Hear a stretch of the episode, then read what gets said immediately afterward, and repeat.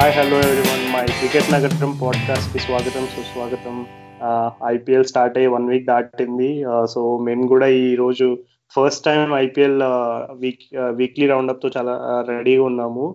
So మనం చూసుకుంటే నిన్ననే ఎస్ఆర్హెచ్ సెకండ్ మ్యాచ్ అయింది. సో ఎస్ఆర్హెచ్ ఇప్పుడు present back to back two matches ఓడిపోయింది. సో ఎస్ఆర్హెచ్ బేసిక్గా ఫస్ట్ మ్యాచ్ ఓడిపోయిన తర్వాత చాలా మంది ఒక better improved X better batting performance అవ్వచ్చు బౌలింగ్ అవ్వచ్చు. ఓవరాల్గా ఒక ఇంప్రూవ్డ్ టీమ్ పర్ఫార్మెన్స్ ఎక్స్పెక్ట్ చేశారు. బట్ uh, నేను చూస్తే ఎస్ఆర్హెచ్ టాస్ గెలిచినా సరే uh, అనుకున్న అవుట్కమ్ అయితే రాలేదు. సో మెయిన్లీ ఎస్ఆర్హెచ్ ఫ్యాన్స్ చాలా డిసప్పాయింట్ అయి ఉంటారు. Uh, ఎస్పెషల్లీ బ్యాటింగ్లో అవ్వచ్చు లేదు బౌలింగ్లో కూడా అవ్వచ్చు. సో నాతో మాట్లాడడానికి రాహుల్ ఉన్నాడు. సో ఎస్ఆర్హెచ్ లాస్కి గల ముఖ్య కారణాలు డీకోడ్ చేయడానికి రాహుల్ చాలా పాయింట్స్ రెడీగా పెట్టుకుని ఆల్మోస్ట్ నిన్న మ్యాచ్ చూస్తూ చూస్తూ ఆ ఫ్రస్ట్రేషన్లో హెడేక్ తోటి మనోడు కొంచెం నిద్రలోకి జారుకున్నాడంట. సో అంత ఫ్రస్ట్రేట్ అయ్యేంత ఎస్ఆర్హెచ్ ఏం చేసిందో తెలుసుకుందాం మనం. Rahul over to you thank you Raju అసలు మొట్టమొదటిగా అసలు మనం చూసుకోవాల్సిన సరే ప్లేయింగ్ ఎలెవెన్ అసలు ఏంటా ప్లేయింగ్ అసలు సరే నేను నేను యాక్చువల్గా అందరూ అనుకున్న దానికంటే కాకుండా నేను సాహాన్ని తీసుకోగానే నేను నేను ఖుషి అయ్యా యాక్చువల్గా. నేనేమనుకున్నా అంటే ఈ ఈ సాహాని ఓపెనింగ్ పంపించి బేర్స్టో మిడిల్ ఆర్డర్ వస్తాడేమో స్ట్రెంగ్ చేయడానికి అనుకున్నా. కానీ తీరా చూస్తే వాళ్ళు చేసింది ఏంటంటే వార్నర్ బేస్డ్ కాంబినేషన్ నుంచి సాహాన్ మిడిల్ ఆర్డర్ అసలు. అదైతే ఇంత డిప్రెసింగ్ ఇన్నింగ్స్ అంటే సహా సహా ఆడింది. అంటే అది మరి కావాలని వాళ్ళు రిస్క్ తీసుకోకుండా ఓకే మనం టార్గెట్ వన్ ఫిఫ్టీ చారు అనుకుని ఆడారా? లేకపోతే మరి ఆయనకి చేత కాలేదా? సిక్స్లు కొట్టడం అనేది అర్థం కాలేదు. అసలు ముఖ్యంగా అసలు ఫిఫ్టీన్త్ ఓవర్ దాటి సహా ఆడడం అనేది చాలా పెద్ద టాక్టికల్ బ్లండర్ మరి. కా నాకెందుకు అనిపించింది? నగర్ కోటి ఒక క్యాచ్ కావాలని మిస్ చేసాడేమో అనిపించింది. సహా సహాను అవుట్ చేయకుండా అక్కడే ఉంచడానికి. ఏమంటావు Raju? Well Rahul Bairstow Warner పేరు అనేది యాక్చువల్లీ ఐ మీన్ ఐపీఎల్లో అందులో ఎస్ఆర్హెచ్కి చాలా సక్సెస్ uh, తెచ్చిన పేరు అది. సో అలాంటి పేరుని డిస్లాట్ చేస్తారని నేనైతే అనుకోలేదు. ఎందుకంటే బేర్స్టో అతను ఇంటర్నేషనల్ కెరీర్ స్టార్ట్ అయినప్పుడు మిడిల్ ఆర్డర్లో ఆడినా సరే ఓవర్ ది ఇయర్స్ అతను ఓపెనింగ్ బ్యాట్స్మెన్గా స్థిరపడ్డాడు. అంటే ఓపెనింగ్ బ్యాట్స్మెన్గా గుర్తింపు తెచ్చుకున్నాడు. సో అతన్ని ఒక్క మ్యాచ్లో అంటే ఒక చిన్న కాంబినేషన్ కొరకు అంటే ఇప్పుడు సాహా ఏమి అంత పవర్ ప్యాక్డ్ సూపర్ స్టార్ అయితే కాదు. అంటే when it comes to T twenty cricket నాకు తెలిసి బేస్టో అట్ ద టాప్ అయితే పర్ఫెక్ట్ అది.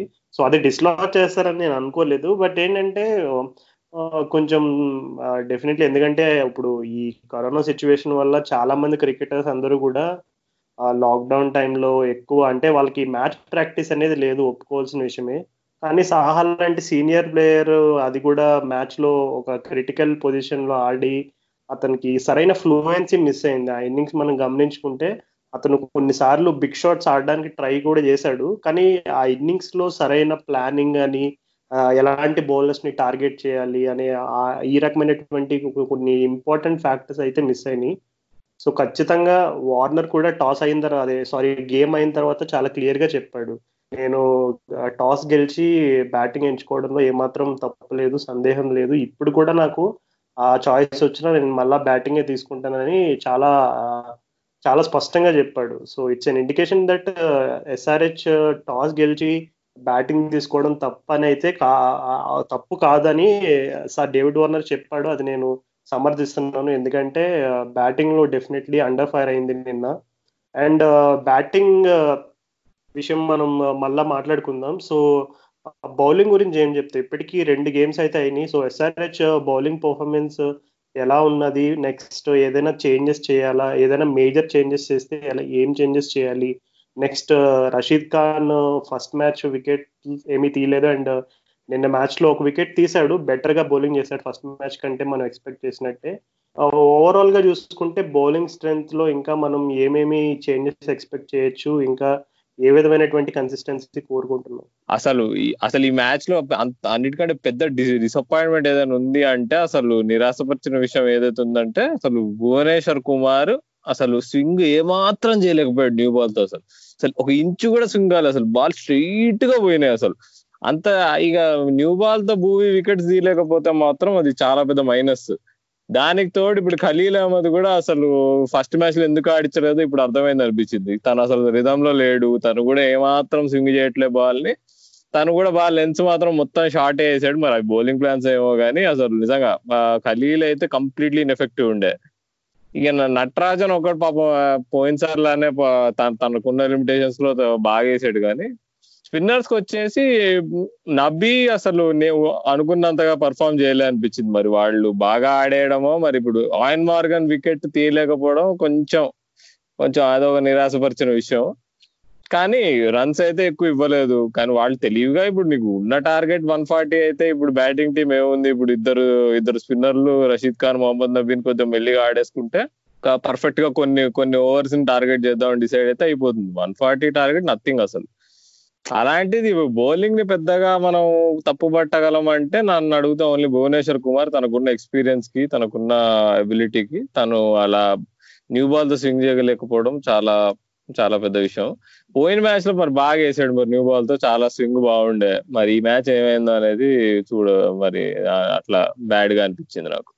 వెల్ మొన్న అంతకు ముందు మనం అంతకు ముందు ఫస్ట్ మ్యాచ్ అయిన తర్వాత చేసిన ఎపిసోడ్లో మనం డిస్కస్ చేసుకున్నప్పుడే నేను ఎక్స్పెక్ట్ చేశాను.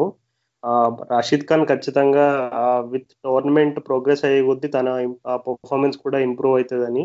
సో నిన్న అయితే రషీద్ ఖాన్ బౌలింగ్కి నేను సాటిస్ఫైడ్. ఎందుకంటే ఫస్ట్ గేమ్లో చూసినప్పుడు నాకు చాలా అంటే యాజ్ ఎ ఫ్యాన్గా నేనైతే చాలా డిసప్పాయింట్ అయ్యాను. రషీద్ ఖాన్ ఏంటి ఇలా బౌలింగ్ వేసాడు వికెట్ తీయకపోవడం ఏంటి అన్ని షార్ట్ లెన్స్ వేయడం ఏంటని బట్ నిన్న మ్యాచ్లో అయితే డెఫినెట్లీ ఒక ఇంప్రూవ్డ్ పర్ఫార్మెన్స్ చూసాం మనం రషీద్ ఖాన్ నుంచి.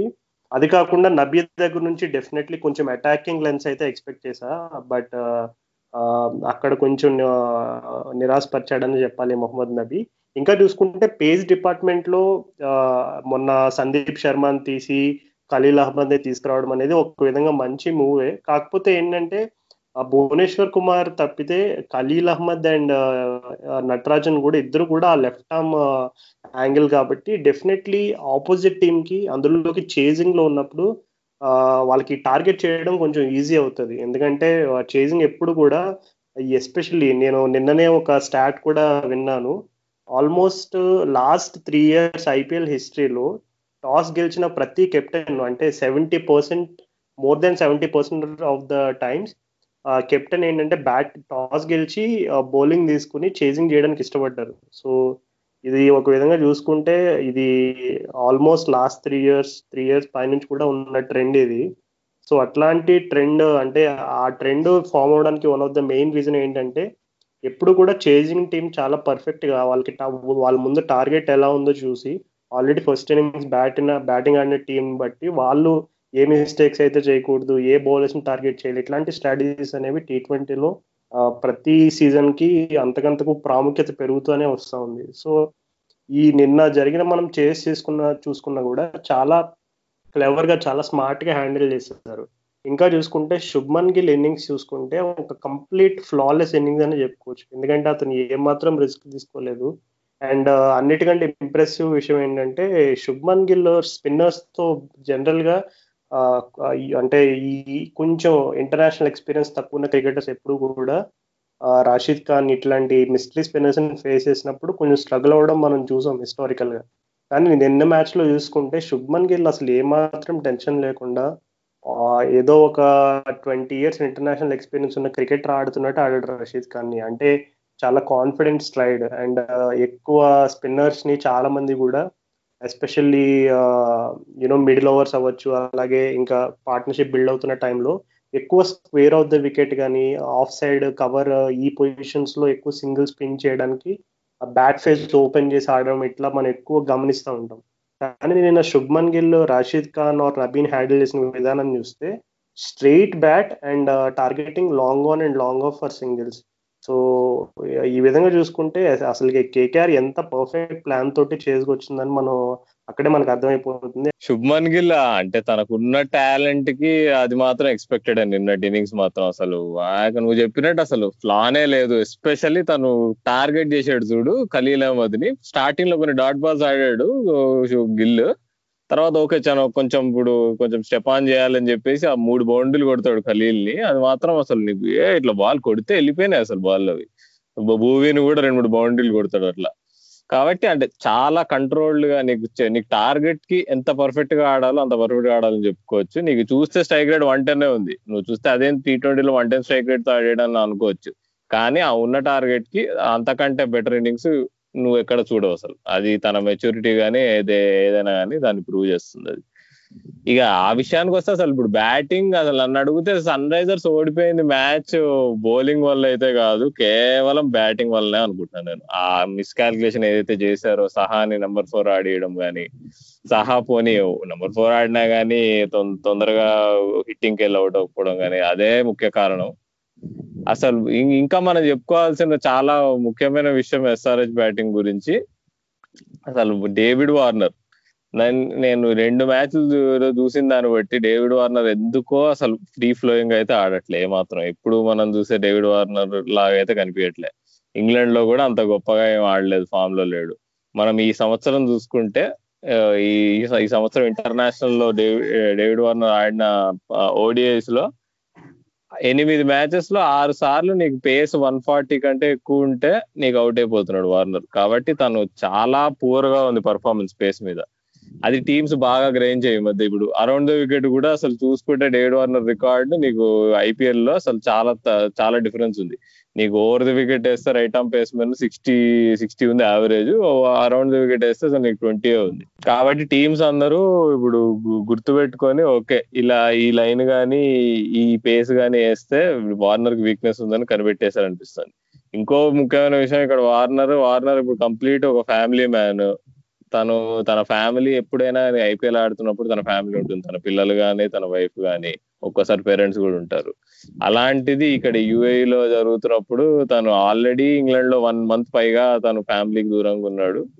ప్లస్ ఇప్పుడు ఇంకో వన్ మంత్ అయిపోయింది ఐపీఎల్ అది సో టూ మంత్స్కి టూ మంత్స్ నుంచి ఫ్యామిలీని చూడలేదు. అది కూడా తన పర్ఫార్మెన్స్ ఎఫెక్ట్ చేస్తుంది అనిపిస్తుంది. ఏమంటావు రాజు? సాధారణంగా ఇంటర్నేషనల్ క్రికెటర్స్ జర్నీ అంటే ఒక బాటసారి జర్నీ లాగే ఉంటుంది. ఎప్పుడు కూడా కొన్ని కొన్ని సందర్భాల్లో వాళ్ళు ఇట్లాంటి ఫ్యామిలీకి దూరంగా ఉండాల్సిన సందర్భాలు ఇవన్నీ కూడా వాళ్ళకి అలవాటే. ఇవన్నీ కూడా వార్నర్ పెర్ఫార్మెన్స్ని ఇంపాక్ట్ చేస్తున్నాయని అయితే నేను అనుకోను ఫ్యామిలీ ఆర్ వేరే విషయాలు కానీ. అండ్ ఒక విధంగా చూసుకుంటే ఇప్పటి వరకు ఎస్ఆర్హెచ్ ఆడిన మ్యాచ్లు రెండే. ఒక మ్యాచ్లో ఫస్ట్ మ్యాచ్లో అందరికీ తెలిసిన విషయమే. చాలా దురదృష్టకరమైనటువంటి డిస్మిసల్ అది. బౌలర్ చేతికి బాల్ తగిలి రన్అట్ అవడం అనేది. అండ్ నిన్న మ్యాచ్లో చూసుకుంటే కొంచెం బెటర్ గానే ఆడాడు. అంటే ఫస్ట్ మ్యాచ్ ఆబ్వియస్లీ ఛాన్స్ రాలేదు. అంత తన ఎట్లా అంటే తన మైండ్ సెట్ ఎలా ఉందనేది మనకి అర్థం కావడానికి. నిన్న మ్యాచ్లో అయితే కొంచెం కంట్రోల్డ్ గానే స్టార్ట్ చేశాడు. కాకపోతే వరుణ్ చక్రవర్తి మిస్టరీ స్పిన్నర్ అయిన వరుణ్ చక్రవర్తికి అవుట్ అయ్యాడు. సో దాని గురించి అంటే అంత క్రిటికల్గా అనలైజ్ చేసి వార్నర్ ఫామ్ అయితే డిప్లో ఉందని అయితే నేను నమ్మను. ఎందుకంటే వార్నర్ చాలా కాలంగా ట్రాక్ చేస్తున్నా. సో డెఫినెట్లీ విత్ మ్యాచెస్ అయ్యే కొద్దీ అతను ఫామ్ అయితే బెటర్ అవుతుందని నేను నమ్ముతున్నాను బట్ బేస్టో గురించి పర్సనల్గా ఎస్ఆర్ఎస్ ప్రివ్యూ చేసేటప్పుడు కూడా నేను చెప్పాను చాలా క్లియర్గా ఏంటంటే బేస్టో అంటే ఎప్పుడైతే అతను టెస్ట్ టీంలో నుంచి అతని స్థానం అనేది కోల్పోయాడు అప్పటి నుంచి కొంచెం అతని ఆ రకమైనటువంటి ఇంపాక్ట్ వేరే ఫార్మాట్స్లో కూడా కనపడినట్టు నాకు అనిపించింది. So maybe based of form కొంచెం వరి అయ్యే విషయం ఏమో వార్న్ ఫామ్ కంటే అని నా personal opinion but all in all batting గురించి మాట్లాడుతున్నాం అందులోకి ఎస్ఆర్హెచ్ సో ఒక మంచి న్యూస్ ఏంటంటే ఎస్ఆర్హెచ్ ఫ్యాన్స్ అందరికి Kane Williamson is fit and ready for the next match so definitely Kane Williamson రాకతో టీమ్ బ్యాటింగ్ అయితే చాలా పటిష్టంగా ఉండబోతుంది. అండ్ uh, నా దృష్టిలో మొహమ్మద్ నబీ స్థానాన్ని అతన్ని భర్తీ చేసే అవకాశం అయితే ఉంది నెక్స్ట్ ఎస్ఆర్హెచ్ గేమ్లో. ఏమో బా అంటే మరి ఇప్పుడు నబీని తీసేస్తే ఇప్పుడు నబీకి కానీ ఇప్పుడు సపోజ్ ముందు మ్యాచ్ నబీ బదులు మార్చాడు. అంటే ఒక ఆల్రౌండర్ ఆడగలిగాడు. సో ఇప్పుడు నబీకి ఈక్వలెంట్గా ఒక బౌలర్ని తేయగలరా స్పిన్నర్ ఇప్పుడు? సరే నదీం రావచ్చు షాబాద్ నదీమ్. కానీ తను ఆఫ్ స్పిన్నర్ కాదు. ఇప్పుడు వచ్చే మ్యాచ్ చూస్తే మనం ఢిల్లీ క్యాపిటల్స్తో. వాళ్ళ మిడిల్ ఆర్డర్లో హెట్ మేయర్ పంతున్నారు. అలాంటప్పుడు నువ్వు ఆఫ్ స్పిన్నర్ లేకుండా వాళ్ళతో దిగలేవు. ఇంకో ఆఫ్ స్పిన్ అసలు గట్టిగా నాలుగు ఓవర్లు వేసే ఆఫ్ స్పిన్ ఆప్షన్ ఎవరున్నారు? మనకు ఎవరు లేరు. కాబట్టి ఏమో మరి ఎలా తీసుకొస్తారు కేన్ విలియమ్స్ అన్నది అనేది కూడా నాకు చాలా పెద్ద క్వశ్చన్గా ఉంది. కానీ ఏమో అసలు నిజంగా అసలు పెద్ద సెలక్షన్ హెడ్ ఏక్స్ అంటే ఏంటి అంటే ఇప్పుడు సన్ రైజర్స్ హైదరాబాద్ క్యాంప్ చూస్తే అర్థమవుతుంది అబ్బా. అసలు బ్యాలెన్స్ కానీ ఏదైనా కానీ నన్ను అసలు ఇప్పుడు ఒక టీముకి నీకు టాప్ ఆర్డర్లో నీకు ఎక్కువగా నీకు ఎప్పుడైతే ఫారెన్ బ్యాట్స్మెన్ ఉంటారో ఆ అలాంటి టీమ్స్ స్ట్రగుల్ అవ్వడం మనం చూసాం ఐపీఎల్లో ఎందుకంటే నీకు ఎప్పుడైనా బౌలర్స్ కానీ స్పిన్నర్స్ కానీ ఇండియన్స్ ఉంటారు. కానీ ఇక్కడ సన్ రైజర్స్లో వెరైటీగా నీకు లీడ్ స్పిన్నర్స్ ఇద్దరు ఫారినర్సే. లీడ్ బ్యాట్స్మెన్ ఇద్దరు ఫారినర్సే. ముగ్గురు ముగ్గురు లీడ్ బ్యాట్స్మెన్ ఫారినర్స్ అన్నారు ఏదో ఈ మ్యాచ్లో మనీష్ పాండే బాగా ఆడాడు చాలా నమ్మకాలు పెట్టుకున్నారు మనీష్ పాండే మీద. ఈసారైనా దాన్ని న్యాయం చేస్తాడని అందరూ అనుకుంటున్నారు. నిన్న బాగా నిన్న ఇన్నింగ్స్ చాలా మంచి ఇన్నింగ్స్ యాక్చువల్గా చెప్పుకోవాలి. బాగా సహా అటువైపు ఆడిన డాట్ బాల్ వల్ల బాగా దింపేశారు కానీ తన ఇన్నింగ్స్ ప్రత్యేకత తెలియట్లే కానీ కానీ యాక్చువల్ మంచి innings fifty off thirty five balls అంటే. అసలు డాట్ బాల్స్ అంటే గుర్తొచ్చింది. మొత్తం కలిపి సన్ రైజర్స్ ఇన్నింగ్స్లో థర్టీ ఫైవ్ డాట్ బాల్స్ ఆడారు. అంటే ఆరు ఓవర్లు నీకు ట్వంటీ ఓవర్స్ మ్యాచ్లో నీకు నీకు ఫ్రీగా ఇట్లా ఇచ్చేసారు ఆపోజిషన్కి. సిక్స్ ఓవర్స్ అంటే అది అక్కడనే మ్యాచ్ పోయింది అసలు. నీకు బౌలింగ్ అవన్నీ సెకండరీ అసలు. అవన్నీ తర్వాత వచ్చేది అక్కడనే ఆ ఆ ఒక్క విషయంలో స్ట్రైక్ రొటేట్ చేయడంలో కానీ బౌండరీలు కొట్టడంలో కానీ అక్కడే నీకు ఎక్కడైతే ఆరు ఓవర్లు సమర్పించుకున్నారు అక్కడే మ్యాచ్ కూడా సమర్పించేసుకున్నారు. అయితే వచ్చే మ్యాచ్ మరి ఢిల్లీ క్యాపిటల్స్తో అయితే నాకు తెలిసి ఇంపాసిబుల్ అబ్బా గెలవడం వాళ్ళతో. వాళ్ళకు ఉన్న టీం ఇప్పుడు నీకు ఉన్న ఇద్దరు పేస్ బౌలర్స్ నీకు ఫ్రంట్ లైన్ కానీ నీకు వాళ్ళకున్న మిడిల్ ఆర్డర్లో హిట్టర్స్ కానీ ఇప్పుడు సన్ రైజర్స్ బౌలింగ్ అటాక్తో మ్యాచ్ అప్ అవ్వడానికి చాలా పూర్గా ఉంది మ్యాచ్ అప్. కాబట్టి నాకు తెలిసి మళ్ళీ నెక్స్ట్ మ్యాచ్ కూడా నిరాశ చెందాల్సిందే. ఎస్పెషల్లీ ఢిల్లీ వాళ్ళు చాలా బాగా రాహుల్ నువ్వు చెప్పే ఆ రకమైనటువంటి ఖచ్చితమైనటువంటి స్టేట్మెంట్స్ అనేవి ఎస్ఆర్ఎస్ ఫ్యాన్స్ని కొంచెం బాధ పెడతాయి. కానీ నా దృష్టిలో అలాగా రెండు మ్యాచ్లు అంటే యాజ్ ఎ ఫ్యాన్గా ఎప్పుడు కూడా మనకు నచ్చిన టీం కానీ మనకు నచ్చిన ప్లేయర్గా పెర్ఫామ్ చేయకపోతే మనం డిసప్పాయింట్మెంట్ అవడం అనేది సర్వసాధారణం. కాకపోతే మనం అది దాన్ని ముందు ఫ్యూచర్ని పెసిమిస్టిక్ పాయింట్ ఆఫ్ వ్యూలో చూడడం అనేది I'm not a big fan of that నన్ను అడిగితే ఎస్ఆర్హెచ్ ఖచ్చితంగా అందులోకి Warner and Bairstow and Williamson and Rashid Khan ఇలాంటి వరల్డ్ క్లాస్ ప్లేయర్స్ ఉన్న టీంలో definitely two back to back defeats అంటే కొంచెం కష్టతరమైన విషయమే. కానీ నెక్స్ట్ మ్యాచ్లో అయితే uh, డెఫినెట్లీ మంచిగా బౌన్స్ బ్యాక్ అవుతారని అయితే నాకు నమ్మకం ఉంది. ఎందుకంటే వార్నర్ అండ్ బేర్స్టో ఇద్దరు కూడా ఫ్లాప్ అవడం ఇద్దరు కూడా సరిగ్గా ఆడకపోవడం అనేది రేర్గా జరుగుతుంది. కొన్నిసార్లు ఒకరు ఫ్లాప్ అయితే ఒకరు క్లిక్ అవ్వడం కొన్నిసార్లు ఇద్దరు క్లిక్ అవ్వడం కూడా జరుగుతుంది.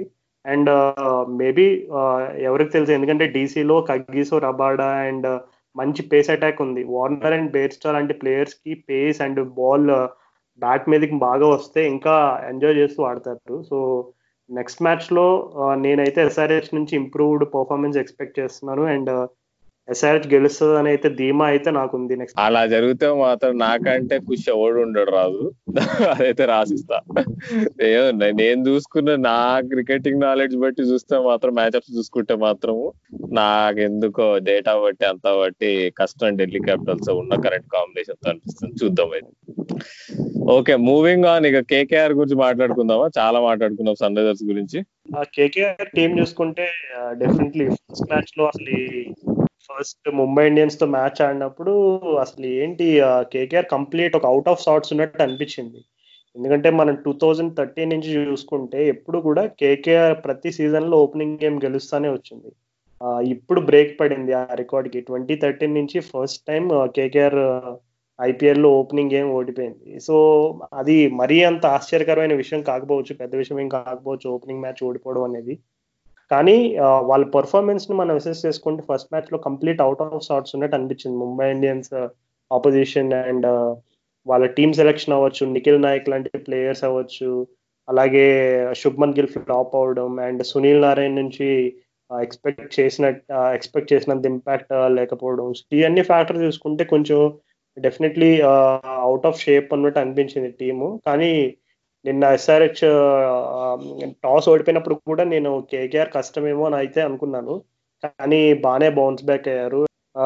నిన్న పర్ఫార్మెన్స్ చూసుకుంటే అసలు ఫస్ట్ మ్యాచ్కి నిన్నకి ఏం సంబంధం లేదు. ఎందుకంటే కంప్లీట్ ఆపోజిట్ ఫస్ట్ మ్యాచ్లో చూస్తే అసలు ఈ మ్యాచ్ ఏ సిచ్యువేషన్లో గెలుస్తున్నట్టు అనిపించలేదు starting from Pat Cummins bowling దగ్గర నుంచి. కానీ నిన్న చూసుకుంటే అదే ప్యాట్ కమిన్స్ ఓపెనింగ్ ఓవర్లో వచ్చి బేర్స్టోని అవుట్ చేసి మ్యాచ్ సెటప్ చేశాడు కేకేఆర్కి సో డెఫినెట్లీ ఫస్ట్ మ్యాచ్కి సెకండ్ మ్యాచ్కి చాలా బెటర్ మంచి ఇంప్రూవ్ పర్ఫార్మెన్స్ ఉందని నేను అనుకుంటున్నా. And especially main talking points వచ్చేసి ఒకటి టీమ్ సెలెక్షన్ ఫస్ట్ మ్యాచ్కి సెకండ్ మ్యాచ్కి సో టీమ్ సెలెక్షన్ గురించి అండ్ వాళ్ళ వాళ్ళ అనుసరించిన స్ట్రాటజీస్ అవ్వచ్చు ఈ టూ గేమ్స్లో ఈ రెండింటిని అసెస్ చేసి నీకు స్పెషల్గా స్ట్రైకింగ్ పాయింట్స్ ఏమని అనిపించినాయి రాహుల్? అసలు వాళ్ళు చాలా ఇంట్రెస్టింగ్ పాయింట్ ఫస్ట్ మ్యాచ్లో వాళ్ళు మిస్టరీ స్పిన్నర్ వరుణ్ చక్రవర్తిని ఆడించలేదు. సెకండ్ మ్యాచ్లో ఆడిచ్చారు అసలు. అది అంటే ఎందుకనో కావాలని దాచిపెట్టడానికో ఏంటో అర్థం కాలేదు. కానీ తను మాత్రం అసలు ఎవ్వరు రీడ్ చేయలేదు. తెలిసి సన్ రైజర్స్ వాళ్ళు అంతా ఆఫ్ ద పిచ్ ఆడుతుండే వరుణ్ చక్రవర్తిని. అసలు తను అంటే తను తన స్టైల్ ఆఫ్ బౌలింగ్ అసలు చాలా యూనిక్గా ఉంది అసలు. సునీల్ నారాయణ లాగా అనిపించినా కానీ సునీల్ నారాయణ లాగా వేయట్లేదు. కొంచెం ముజీబ్ కొంచెం సునీల్ నారాయణ అంతా మిక్స్లో ఉంది. తన గురించి నువ్వు చాలా ఫాలో అయినట్టున్నావు రాజు. నువ్వు చెప్పు అసలు వరుణ్ చక్రవర్తి గురించి. రాహుల్ వరుణ్ చక్రవర్తి డెఫినెట్లీ అతను లాస్ట్ సీజన్ కేకేఆర్లో ఆడే అవకాశం రావడం అందరూ కూడా చాలా ఎక్స్పెక్ట్ చేశారు. అంటే వరుణ్ చక్రవర్తి ఎందుకు ఇంత హైప్ ఉంది? అసలు ఏంటి? ఇతను కూడా ఒక రకంగా మిస్ట్రీ స్పిన్నర్ ఆడి ఏదో ఒక టెన్ మ్యాచ్లు ఆడి తర్వాత ఫేడ్ అవుట్ అయిపోతాడు అనే టైప్ ఆఫ్ క్రిటిసిజం కూడా చూసాము. కానీ అన్ఫార్చునేట్గా అతనికి లాస్ట్ ఇయర్ పెద్దగా అవకాశాలు రాలేదు లిమిటెడ్గా అండ్ కొంచెం ఇంజురీ కన్సర్న్స్ కూడా ఉన్నాయి. ఈ సీజన్ అంటే నిన్న చూసుకుంటే అన్నిటికంటే వరుణ్ చక్రవర్తి గురించి ఏదైనా చెప్పే ముందు ఫస్ట్ పాయింట్ నిన్న వార్నర్ని అవుట్ చేయగానే నేను బాగా కీన్గా అబ్జర్వ్ చేసిన ఒక విషయం ఏంటంటే డ్రెస్సింగ్ రూమ్లో అంటే ఆ డగ్అవుట్లో బ్రెండన్ మెక్కలం అభిషేక్ నాయర్ వెనకాల నిల్చుని ఉన్నాడు. అవునవునవును వాళ్ళు హైఫైల్ ఇచ్చుకున్నారు. వాళ్ళు హైఫైల్ ఇచ్చుకున్నారు ఇమీడియట్గా అప్పుడు. వరుణ్ చక్రవర్తి అవుట్ అవగానే బ్రెండన్ మెక్కలం రియాక్షన్ ఎలా కనిపించిందంటే మనం అనుకున్న ప్లాన్ పర్ఫెక్ట్గా వర్కౌట్ అయిందిరా అనేటప్పుడు ఎలా రియాక్షన్ వస్తుందో ఎగ్జాక్ట్ రియాక్షన్ వచ్చింది బ్రెండన్ మెక్కలం దగ్గర నుంచి. సో ఒక విధంగా అది ఒక ఇండికేషన్ అంటే మనం అర్థం చేసుకోవచ్చు. అంటే వరుణ్ చక్రవర్తి లాంటి ప్లేయర్కి అంటే పెద్దగా డొమెస్టిక్ లెవెల్లో ఇంటర్నేషనల్ లెవెల్లో అంతగా రికగ్నిషన్ లేకపోయినా అతనికి వార్నర్ని అవుట్ చేసే రెస్పాన్సిబిలిటీ ఇచ్చారంటే దట్ ఇట్ సెల్ఫ్ సేస్ ఆ టీమ్ మేనేజ్మెంట్కి వరుణ్ చక్రవర్తి మీద ఎంత నమ్మకం ఉందనేది మనకి దాన్ని బట్టి అర్థమవుతుంది. అండ్ అతను కూడా ప్లాన్ని పర్ఫెక్ట్గా ఎగ్జిక్యూట్ చేశాడు. So well done to him well done to Varun Chakravarthy as well so Varun Chakravarthy చాలా ఇంట్రెస్టింగ్ కెరీర్ ఫస్ట్ అతను క్రికెటర్గా తను స్టార్ట్ అయ్యాడు. తర్వాత మధ్యలో క్రికెట్ని వదిలేసి ఆర్కిటెక్చర్ ఫీల్డ్ uh, లోకి వెళ్ళాడు. అది చదివాడు చదివి ఇంట్రెస్టింగ్గా నేను హర్ష బుగ్లే కూడా మెన్షన్ చేశాడు. వరుణ్ చక్రవర్తి ఆర్కిటెక్చర్ చేస్తున్నప్పుడు అతను లాస్ట్ ఇయర్లో ఉన్నప్పుడు అతను చేసిన థీసిస్ వచ్చేసి క్రికెట్ గ్రౌండ్ గురించి. సో అక్కడే మనకు అర్థమైపోతుంది. క్రికెట్ అనేది ఎప్పుడు కూడా అతని లైఫ్లో ఒక ఇంటిగ్రల్ పార్ట్గా ఉన్న వస్తూ వచ్చింది ఇప్పటి వరకు. అండ్ నిన్న అతనికి మళ్ళా ఒక రకంగా రివైవల్ ఆఫ్ షార్ట్స్ అని చెప్పుకోవచ్చు. ఎందుకంటే ఆ ట్వంటీ నైన్టీన్ సీజన్ అయిపోయిన తర్వాత చాలా అన్సర్టైనిటీ ఉంది. ఎందుకంటే అతనికి వచ్చిన హైప్ని బట్టి ఏంటి మళ్ళీ ఆడతాడా? ఒకవేళ ఆడితే ఎలాంటి ఇంపాక్ట్ ఉంటుంది? అందులోకి టీంలో సునీల్ నారాయణ్ లాంటి ఇంటర్నేషనల్గా రికగ్నైజ్డ్ అయిన మిస్టరీ స్పిన్నర్ ఉంటే నీకు టీంలో అవకాశం దొరికి ప్లస్ సునీల్ నారాయణ రేంజ్లో ఇంపాక్ట్ అయితే ఎక్స్పెక్ట్ చేస్తారు కేకేఆర్ ఫ్యాన్స్ కాకపోతే నిన్న వార్నర్ వికెట్తో నాకు తెలిసి అతనికి ఏదైనా కొంచెం నర్వస్ ఫీలింగ్ కానీ నేను పర్ఫామ్ చేయగలనా లేదా అనే రకమైనటువంటి డౌట్స్ ఏదైనా ఉండి ఉంటే మనసులో నిన్న కంప్లీట్గా పోయి ఉంటాయి. నాకు తెలిసి ఈ సీజన్ ఎండ్ అయ్యేసరికి వరుణ్ చక్రవర్తి ఖచ్చితంగా one of the biggest talking points of IPL అవుతాడని అయితే నాకు గట్టి నమ్మకం ఉంది. So looking forward to KKR rest of the season Rahul ఓ చాలా చాలా బిగ్ కాల్ చేసావు. ఎందుకంటే మిస్టరీ స్పిన్నర్స్ ఎప్పుడైనా ఒక నాలుగు మ్యాచ్లు బాగా వేసినా కానీ మనం అజంతా మెండిస్ నుంచి అఖిలా జన్ ధనంజయ వరకు చూసాము. ఈజీగా ఎవడైనా ఒక్కళ్ళు పట్టుకుంటే చాలు అందరూ అందరూ పట్టేసుకుంటారు. కానీ చెప్పలేం. ఇప్పుడు నారాయణ లాంటి సక్సెస్ కేసెస్ కూడా ఉంటాయి. అది కాకుండా నాకు ఇంకో ఇంట్రెస్టింగ్ విషయం నా నేను అంటే ఇంట్రెస్టింగ్ అంటే ఇంట్రెస్టింగ్ కాదు. అంటే అది అందరికి తెలిసిన విషయం చాలా బాగా చేసింది ఏంటంటే కేకేఆర్ వాళ్ళు ప్యాట్ కమిషన్ ఎట్లయితే వాడారో. ఫస్ట్ ఇన్నింగ్స్ ఫస్ట్ మ్యాచ్లో వాళ్ళు ముంబైతో అసలు తను అప్పటికప్పుడే క్వారంటైన్ అయి బయటకు వచ్చేసరికి గేలే గానీ నిన్న అసలు ఆ త్రీ ఓవర్స్ పవర్ ప్లే లో మాత్రం అస్సలు నీకు పేస్ గానీ లెంత్ గానీ యాక్యురసీ గానీ ఏమీ మిస్ కాలేదు అసలు. పర్ఫెక్ట్గా అసలు ఎంత బాగా వేసాడంటే అట్లానే వాడాలి అసలు ప్యాట్ కమిన్స్ మూడు ఓవర్లు నీకు స్టార్టింగ్లో వేసేసి మనం ప్రివ్యూలో కూడా చెప్పుకున్నాం కేకేఆర్ ప్రివ్యూలో ప్యాట్ కమిన్స్ లాంటి బౌలర్స్ చేత ఫస్ట్ టెన్ ఓవర్స్లో మూడు మూడు ఓవర్లు కానీ నాలుగు ఓవర్లు కానీ వేపించేసి నీకు తీసే మూడు వికెట్లు కానీ రెండు వికెట్లు కానీ తీసేయని చెప్పడం మాత్రం అది కరెక్ట్గా వాడడం అని. అది పర్ఫెక్ట్గా తను తనకు పెట్టిన పదిహేను కోట్లు కరెక్ట్గా న్యాయం చేశాడు అసలు నిన్న మ్యాచ్ అయితే. ఇలానే ప్రతి మ్యాచ్ కూడా వేస్తే ఇక కేకేఆర్ బాగానే టైటిల్ కంటెంటర్స్లోకి వస్తారని చెప్పుకోవచ్చు. శివమ్మ అవి కూడా నాకు చాలా నన్ను చాలా ఇంప్రెస్ చేశాడు అబ్బా తను అంటే వేరియేషన్స్ కానీ పేస్ కానీ ఇప్పుడు వన్ ఫార్టీ వేయగలుగుతున్నాడు మళ్ళీ నీకు స్లోవర్ బాల్స్ కట్టర్స్ నీకు వన్ ట్వంటీ వేయగలుగుతున్నాడు ఎప్పుడైనా ఒక బౌలర్ మనం సన్ రైజర్స్ అటాక్తో కంపేర్ చేస్తే ఇప్పుడు సన్ రైజర్స్ అటాక్లో వేసే bowler one thirty one thirty two one thirty five వేస్తూ నువ్వు స్లోవర్ బాల్ వన్ ట్వంటీ వేస్తే ఏం లాభం? నీకు తేడా ఏం లేదు. అలాంటి నువ్వు బౌలర్ ఎప్పుడైనా వన్ ఫార్టీ దాటగలడు అనేది తెలిసి ఇప్పుడు తను వేరీ చేయగలుగుతున్నాడు అంటే పేస్ని అది చాలా చాలా అది చాలా డేంజరస్ అనమాట అలాంటి క్యారెక్టరిస్టిక్తో చాలా కంట్రోల్తో బాగా వేస్తున్నాడు శివమ్మావి డెత్లో ఎస్పెషల్లీ డెత్లో నీకు ఇంత యంగ్ బౌలర్ అంత కంపోజర్ పెట్టుకోవడం నాకు చాలా మంచిగా అనిపించింది. చాలా మంచి పాయింట్స్ చెప్పావు రాహుల్.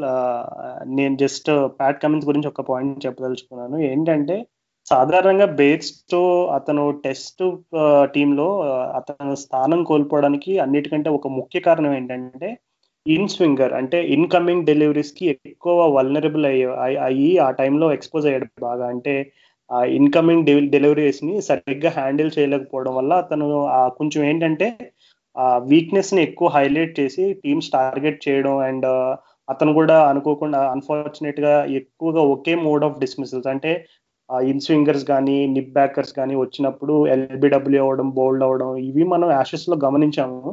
దానివల్ల బేర్స్టో మీద కొంచెం ఒక విధంగా ప్రెషర్ అయితే పెరిగింది. అంటే ఇంటర్నేషనల్గా టెస్ట్ క్రికెట్లో అతను ఎప్పుడైతే కొంచెం స్క్వాడ్ నుంచి బయటకు రా వచ్చాడో అప్పటి నుంచి కొంచెం ఆ ప్రెషర్ అయితే పెరిగింది.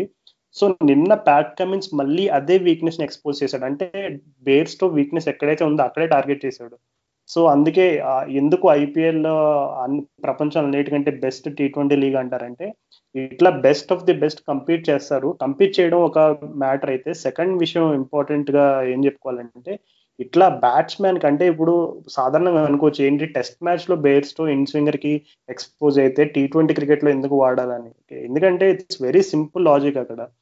టెస్ట్ మ్యాచ్ అయినా వన్ డే అయినా టీ ట్వంటీ అయినా ఒక బ్యాట్స్మెన్కి ఒక ఖచ్చితమైన వీక్నెస్ ఉందంటే అది ఏ సందర్భంలో అయినా మ్యాచ్ ఏ సిచ్యువేషన్ అయినా వాడినా వర్కౌట్ అవుతుంది అనడానికి నిన్ననే ప్యాట్ కమిన్స్ ఒక మంచి ప్రూఫ్ చూపించాడు.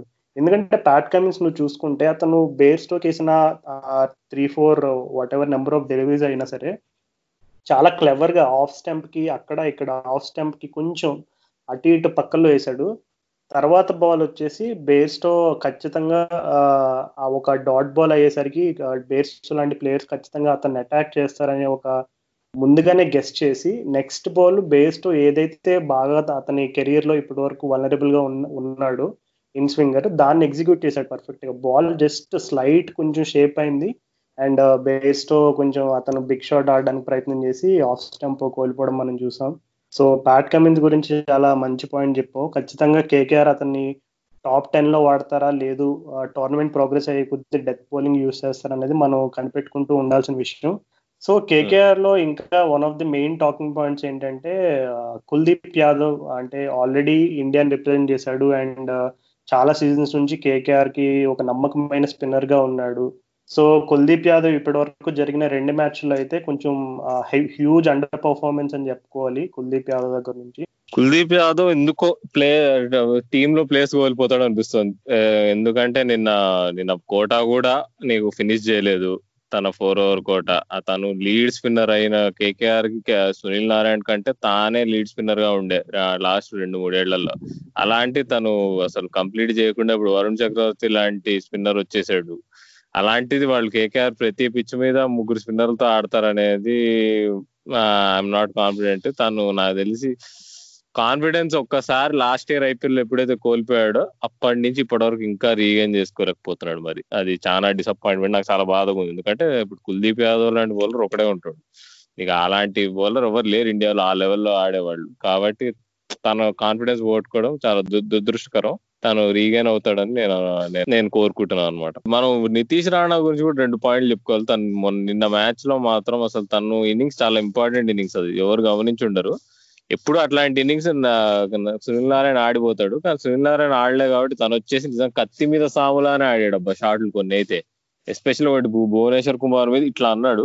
అది ఎంత ఫాస్ట్గా వెళ్ళిందంటే బాల్ నీకు deep square leg boundary side అమ్మో అసలు ఓ తన టైమింగ్ కానీ టచ్ కానీ అసలు ఓ అసలు సూపర్ ఉంది అసలు. నితీష్ రాణా నుంచి కూడా నేను మంచి ఇన్నింగ్స్ ఎక్స్పెక్ట్ చేస్తున్నా ఈ టోర్నమెంట్ సో ఇంకా మనం నెక్స్ట్ టీం చూసుకుంటే ముంబై ఇండియన్స్ ఉంది. సో ముంబై ఇండియన్స్ అయితే డెఫినెట్లీ ఫస్ట్ గేమ్లో చెన్నై సూపర్ కింగ్స్ మీద ఓడిపోయినా మళ్ళీ నెక్స్ట్ మ్యాచ్లో కేకేఆర్ మీద బాగా బౌన్స్ బ్యాక్ అయ్యారు. అండ్ రోహిత్ శర్మ బ్యాటింగ్ గురించి అంటే నేను యాక్చువల్లీ రోహిత్ శర్మ బ్యాటింగ్కి చాలా పెద్ద ఫ్యాన్ని. సో రోహిత్ శర్మ బ్యాటింగ్ గురించి డిస్కస్ చేయాలంటే ఖచ్చితంగా ఫ్యానిజం అనేది వచ్చేస్తుందని ఒక ఎమోషనల్ పాయింట్ ఆఫ్ వ్యూ వస్తుందని నాకు భయం వేస్తుంది రోహిత్ శర్మ బ్యాటింగ్ గురించి మనం కొత్తగా డిస్కస్ చేసుకోవాల్సిన విషయాలు నేను లేవు. But Mumbai Indians team performance ఇప్పటి వరకు రెండు మ్యాచ్లు చూసుకుంటే నువ్వు బాగా ఇంప్రెస్ అయిన విషయాలు అయితే ఏమున్నాయి రాహుల్? నేను బాగా ఇంప్రెస్ అయినవంటే వాళ్ళ బౌలింగ్ అబ్బా. ఫాస్ట్ బౌలింగ్ ఎప్పుడైనా ప్యాటిన్సన్ కానీ బోల్ట్ కానీ వాళ్ళు వేస్తున్న లెన్స్ కానీ ఆ ఫస్ట్ పవర్ ప్లేలో వాళ్ళ పర్ఫార్మెన్స్ చాలా ఎక్సలెంట్గా ఉంది. వాళ్ళ తర్వాత రెస్ట్ స్పిన్నర్స్ కొంచెం వరిగా ఉంది. కుణాల్ పాయింట్ సరిగ్గా గేట్లే బౌలింగ్ నీకు రాహుల్ చార్ ఇస్ ఫైన్ గానీ అటు ఇటు పర్వాలే కానీ కృణాల్ పాండ్యా చాలా పెద్ద వరి.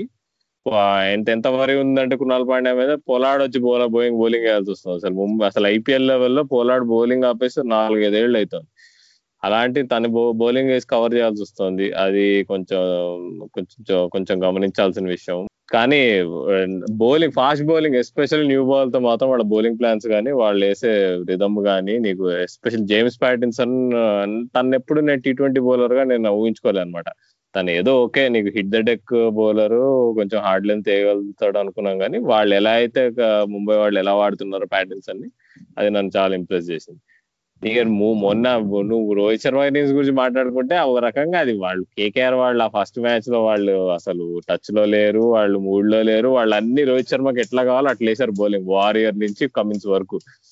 అది ఇంకొక వరీసం విషయం ఏదైతే ఉందో అది హార్దిక్ పాండ్యానికి బౌలింగ్ వేయకపోవడం అనేది వాళ్ళకి చాలా పెద్ద హ్యాండిక్యాప్. ఎందుకంటే మనం ముందుగానే ప్రివ్యూలో మాట్లాడుకున్నట్టు ఆ పాండ్యా బ్రదర్స్ పొలాడు వీ ముగ్గురు అనేది బ్యాక్ బోన్ టీమ్కి వాళ్ళు వాళ్ళకున్న మల్టీ స్కిల్స్ వల్లనే ముంబై ఇండియన్స్ ఇన్ని కప్పులు గెలిచింది. అలాంటిది నీకు హార్దిక్ పాండ్యా పోయినాడు ఇచ్చిన పర్ఫార్మెన్స్ తర్వాత ఈసారి ఓన్లీ బ్యాట్స్మెన్గా ఆడాల్సి వస్తుందంటే అది కొంచెం నెగిటివ్ ఇప్పుడు మనం ఆల్రెడీ చూసాం కుణాలు కూడా పర్ఫామ్ చేయటం. అలాంటిది నువ్వు హార్దిక్ నుంచి కూడా నువ్వు ఓవర్ లేయలేకపోతుంటే ఫిట్నెస్ ఇష్యూస్ వల్ల ఫ్యూచర్లో వాళ్ళకి కష్టాలు ఎదురవ్వచ్చేమో అనిపిస్తుంది. ఎంత వాళ్ళు ఈ మ్యాచ్లో బాగా ఆడినా కానీ నువ్వు అన్న పాయింట్ కూడా వాస్తవం. ఎందుకంటే ఒకవేళ హార్దిక్ పాండ్యా అనుకున్న ఆ టైంలో అతను బౌలింగ్ వేయడానికి అవైలబుల్గా ఉండకపోయి ఉంటే కైరన్ బౌలర్ లాంటి బౌలర్ ప్రతి మ్యాచ్లో ఇంపాక్ట్ చూపించే అవకాశం అయితే లేదు. ఎందుకంటే పొలాట్ రెగ్యులర్గా బౌలింగ్ వేసే టైప్ కాదు. ఎందుకంటే అప్పుడు సిపిఎల్లో కూడా ఒక మ్యాచ్ వేస్తే మళ్ళీ రెండు మ్యాచ్లు వేయకుండా ఇంకో మ్యాచ్ వేసి అట్లా మనం చూసాం. అండ్ నెక్స్ట్ ముంబై ఇండియన్స్లో కూడా మొన్న పొలాడ్ తీసిన వికెట్ రెండు వే ట్వంటీ ఫిఫ్టీన్ తర్వాత ఫస్ట్ టైం అతను ఐపీఎల్లో వికెట్ తీశాడు. సో దాన్ని బట్టే మనం అర్థం చేసుకోవచ్చు. అతను ఎంత తక్కువగా బౌలింగ్ వాడారు లాస్ట్ ఫోర్ ఇయర్స్లోని. సో ఒక విధంగా చూసుకుంటే హార్దిక్ పాండ్యా ఎప్పుడైతే కొంచెం బౌలింగ్ వేయడానికి అతను ఫిట్గా ఉంటాడో అప్పుడు రోహిత్ శర్మకి ఇంకా ఆప్షన్స్ అనేవి ఎక్కువ ఉంటాయి. అండ్ అప్పుడు ఇంకా అడ్వాంటేజ్ అయితే ఎక్కువ ఉంటుంది ఖచ్చితంగా. అండ్ ఈ పాయింట్స్ కాకుండా స్పెసిఫిక్గా ఫస్ట్ మ్యాచ్లో సౌరభ్ తివారీ అందరినీ సర్ప్రైజ్ చేశాడు అసలు. ఒక విధంగా చెప్పాలంటే ఒక మినీ ధోని అని చిన్న చిన్నగా ట్రోల్స్ చేసేవారు అండ్ ఇంకా రకరకాలైనటువంటి కామెంట్స్ వచ్చాయి సౌరభ్ తివారీ గురించి. సో అతను ఫస్ట్ గేమ్లో బాగా ఇంప్రెస్ చేశాడు. అందరికి అందరూ ఎక్స్పె ఎలా ఏముంది సౌరభ్ తివారీ వచ్చాడు ఒక రెండు బాల్ ఆడతాడు ఒక ఫోర్ సిక్స్ కొడతాడు అవుట్ అయిపోతాడు. ఈ టైప్ ఆఫ్ ఫ్రస్ట్రేటెడ్ కామెంట్స్ ఎక్కువ వినుంటాడు. కానీ చూస్తే అందరినీ సర్ప్రైజ్ చేశాడు. సో స్పెసిఫిక్గా సౌరభ్ తివారీ గురించి ఏదైనా చెప్పాలనుకుంటున్నాం నిజంగా తను తను ఎందుకు తీసుకున్నారని చెప్పి నాకు చాలా పెద్ద క్వశ్చన్ ఉండే. చాలా నేనేమనుకున్నా ఏ వీడు ఇషాన్ కిషన్ ఆడాల్సిన స్పాట్లో వీడు ఉన్నాడంటే ఇషాన్ కిషన్ ప్లే స్టేషన్ ఎక్కువ ఆడుతుండని చెప్పి జయవర్ధనే వాడికి వాడిని టీమ్ హోటల్లోనే ఉద్దేశం వస్తున్నాడో మ్యాచ్ లకి అని అనుకున్నా కానీ యాక్చువల్ దాని వెనక లాజిక్ ఏదైతే ఉందో చూస్తే సౌరవ్ తివారి ఇప్పటివరకు ఐపీఎల్లో కొట్టిన యాభై ఏడు సిక్స్లలో ముప్పై రెండు సిక్స్లు నీకు నీకు స్ట్రైట్ కొడతాడు. స్ట్రైట్ అంటే స్టేట్ బౌండరీకి టార్గెట్ చేస్తాడు. అలాంటి వీళ్ళు ముంబై ఇండియన్స్ ఆడిన రెండు మ్యాచెస్ అబుదాబిలో ఆడుతున్నారు. వాళ్ళు అక్కడ స్క్వేర్ బౌండరీస్ చాలా పెద్దవి అనమాట ఇషాన్ కిషాన్ లాంటి బ్యాట్స్మెన్ నీకు ఎప్పుడు ఇట్లా అడ్డం కొట్టే టైపు. కాబట్టి తను తను ఈ గ్రౌండ్ మీద తను అలా కొట్టడం కంటే స్ట్రైట్ కొట్టడం బెటర్ అని చెప్పేసి వాళ్ళు చాలా స్మార్ట్గా చాలా స్మార్ట్గా ఆ విషయం మళ్ళీ మళ్ళీ చెప్పుకోవాలి. సౌరవ్ తివారీని తెచ్చుకున్నారు. ఎవ్వరు ఎవ్వరు ఉండరు. ఇది దీన్ని బట్టి అసలు ముంబై ఇండియన్స్ వాళ్ళ డేటా టీమ్ గానీ థింక్ ట్యాంక్ గానీ ఎంత స్ట్రాంగ్ మనకు అర్థమవుతుంది. ఎందుకంటే తను పర్ఫామ్ కూడా చేశాడు ఇప్పుడు. ఏదో ఏదో బచ్చా ప్లేయర్ తీసుకొచ్చడం వచ్చినట్టు కూడా కాదు. సౌరవ్ తివారి ఇన్నేళ్ళుగా ఆడుతున్నాడు ఇన్నేళ్ళు ఐపీఎల్ కానీ డొమెస్టిక్ ఆడుతున్నాడు. కాబట్టి వాళ్ళు ఒక ప్లేయర్ని బ్యాక్ చేశారు వాళ్ళు తన రిజల్ట్ కూడా ఇచ్చాడు. కాబట్టి మనం hats off hats off to Mumbai Indians ఆ విషయంలో. అండ్ ఇంకా మనం ముంబై ఇండియన్స్ గురించి one of the interesting points ఎప్పుడు ప్రతి సీజన్ మాట్లాడుకునేదే జస్ప్రీత్ బుమ్రా ఇంపాక్ట్ అనేది. సో బుమ్రా ఈ సీజన్ చూసుకుంటే ఫస్ట్ మ్యాచ్లో అనుకున్న రేంజ్లో పర్ఫార్మ్ చేయలేదు. అండ్ సెకండ్ మ్యాచ్ చూస్తే అండర్ అసల్ని బౌల్ చేయడం అవ్వచ్చు అండ్ అతను రియాక్షన్ కూడా చూడొచ్చు. రియాక్షన్ చూసినప్పుడు కూడా చాలా ఇంట్రెస్టింగ్ అనిపించింది. సో బుమ్రా అయితే బాగానే పికప్ అయ్యాడని అనిపించింది. ఏమనుకుంటున్నారు రాహుల్? బుమ్రా పర్ఫార్మెన్స్ గురించి టూ మ్యాచెస్లో? ఫస్ట్ మ్యాచ్లో తను చాలా బ్యాడ్గా పర్ఫార్మ్ చేశాడని చెప్పుకోవచ్చు. పదే పదే నీకు ఒకే లెంత్ బండకేసి గుద్దినట్టు మిడ్ పిచ్లో గుద్దాడు. కానీ సెకండ్ మ్యాచ్కి వచ్చేసి మాత్రం తను రిజమ్లో గానీ ఏదైతే గానీ చాలా బాగా చేశాడు బౌలింగ్ బుమ్రా గురించి చాలా మంది అన్నారు. అయిపోయింది బుమ్రా పని అయిపోయింది. ఇంజురీలు అయితే ఏ బౌలర్ అయినా ఖతం ఇక మళ్ళీ రాలేడు అని. కానీ బుమ్రా ఇదే ఛాంపియన్ అని నేను బాగా నమ్ముతాను. ముంబై ఫ్యాన్స్ మరీ నమ్ముతారు. కాబట్టి నో నీడ్ టు వరీ మేము ముంబై ఫ్యాన్స్ ఎవరు తను ఎప్పటిలానే ఇంపాక్ట్ చేస్తారు. ఇంకో ఇంట్రెస్టింగ్ విషయం ఏమన్నారంటే బుమ్రా గురించి మలింగా ఇంకా బుమ్రా కలిసి ఆడితేనే ఇంపాక్ట్ ఉంటుంది. ఎందుకో మళ్ళీ ఇప్పుడు ఏదో స్టాట్ పట్టుకొచ్చాడు. ఒక మజర్ అర్షద్ అని ఒక ఒక పాకిస్తానీ స్టాట్స్మెన్ ఉంటాడు. లాస్ట్ ఫైవ్ మ్యా ఫైవ్ మ్యాచెస్లో ఎప్పుడైతే మలింగా బుమ్రా కలిసి ఆడలేదో అసలు బుమ్రా నైన్ పర్ ఓవర్ కంటే ఎక్కువ రన్స్ ఇచ్చాడు. కా అది కానీ అది ఫైవ్ మ్యాచెస్ చాలా చిన్న శాంపుల్ సైజ్ అని నేను నమ్ముతాను. అని నేను నమ్ముతాను. కాబట్టి తను మలింగా ఉంటేనే బుమ్రా ఆడగలడు అనేది అపోహ.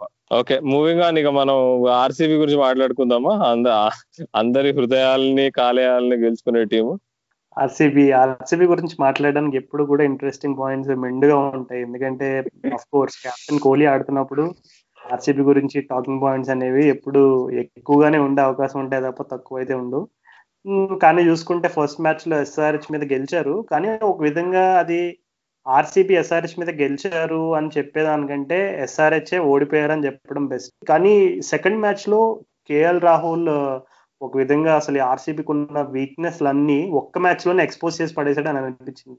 సాధారణంగా ఐపీఎల్లో ఏంటంటే ఒక్కొక్క మ్యాచ్ లోనూ ఒక్కొక్క చిన్న చిన్న వీక్నెస్ బయటపడతాయి కొన్ని కొన్ని టీమ్స్కి.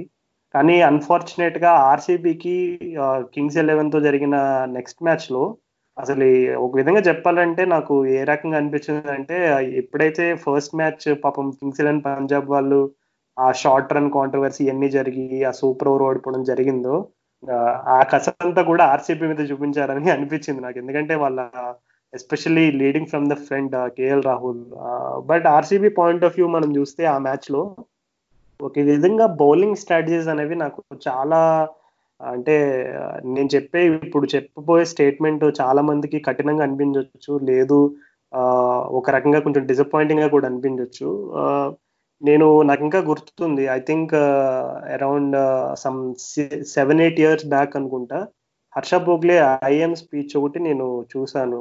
ఆ వీడియోలో హర్ష బోగ్లే ఏమని చెప్తాడంటే క్యాప్టెన్సీ అండ్ బ్యాట్స్మెన్షిప్ అనేవి రెండు డిఫరెంట్ స్కిల్స్ ఇప్పుడు ఒక బెస్ట్ బ్యాట్స్మెన్ అయిపోయినంత మాత్రాన బెస్ట్ కెప్టెన్ అయిపోతాడని రూల్ అయితే లేదు. సో ఈ పాయింట్ నాకు బాగా స్ట్రైక్ అయింది. ఎందుకంటే సచిన్ టెండూల్కర్ కూడా ఇండియా క్రికెట్ని ఒక విధంగా తన భుజాల మీద చాలా సంవత్సరాలు మోసాడు. అండ్ uh, అతని బ్యాటింగ్ గురించి మనం అసలు చెప్పడానికి నాకైతే అర్హత లేదు. అంత గొప్ప బ్యాట్స్మెన్ సో అటువంటి సచిన్ టెండూల్కర్ లాంటి బ్యాట్స్మెనే క్యాప్టెన్సీలో విఫలమయ్యాడు అని అంటే కోహ్లీ గురించి అంటే ఓవర్ ది ఇయర్స్ నేను ఫాలో చేసిన తర్వాత నాకు కూడా ఒక అనిపించిన అంటే చాలాసార్లు అనిపించిన ఒక పాయింట్ ఏంటంటే మేబీ క్యాప్టెన్సీ అనేది కోహ్లీకి బెస్ట్ సూట్ అయ్యేది కాదు అని ఒక చిన్న ఒపీనియన్ ఎందుకంటే డెఫినెట్లీ క్యాప్టెన్గా అతనికి మంచి రికార్డులు ఉండే ఉండొచ్చు బట్ అది అతని బిగ్గెస్ట్ స్ట్రెంత్ అయితే నేను అనుకోను. అంటే డెఫినెట్లీ కోహ్లీ చాలా స్ట్రెంగ్స్ ఉన్నాయి but I don't think captaincy is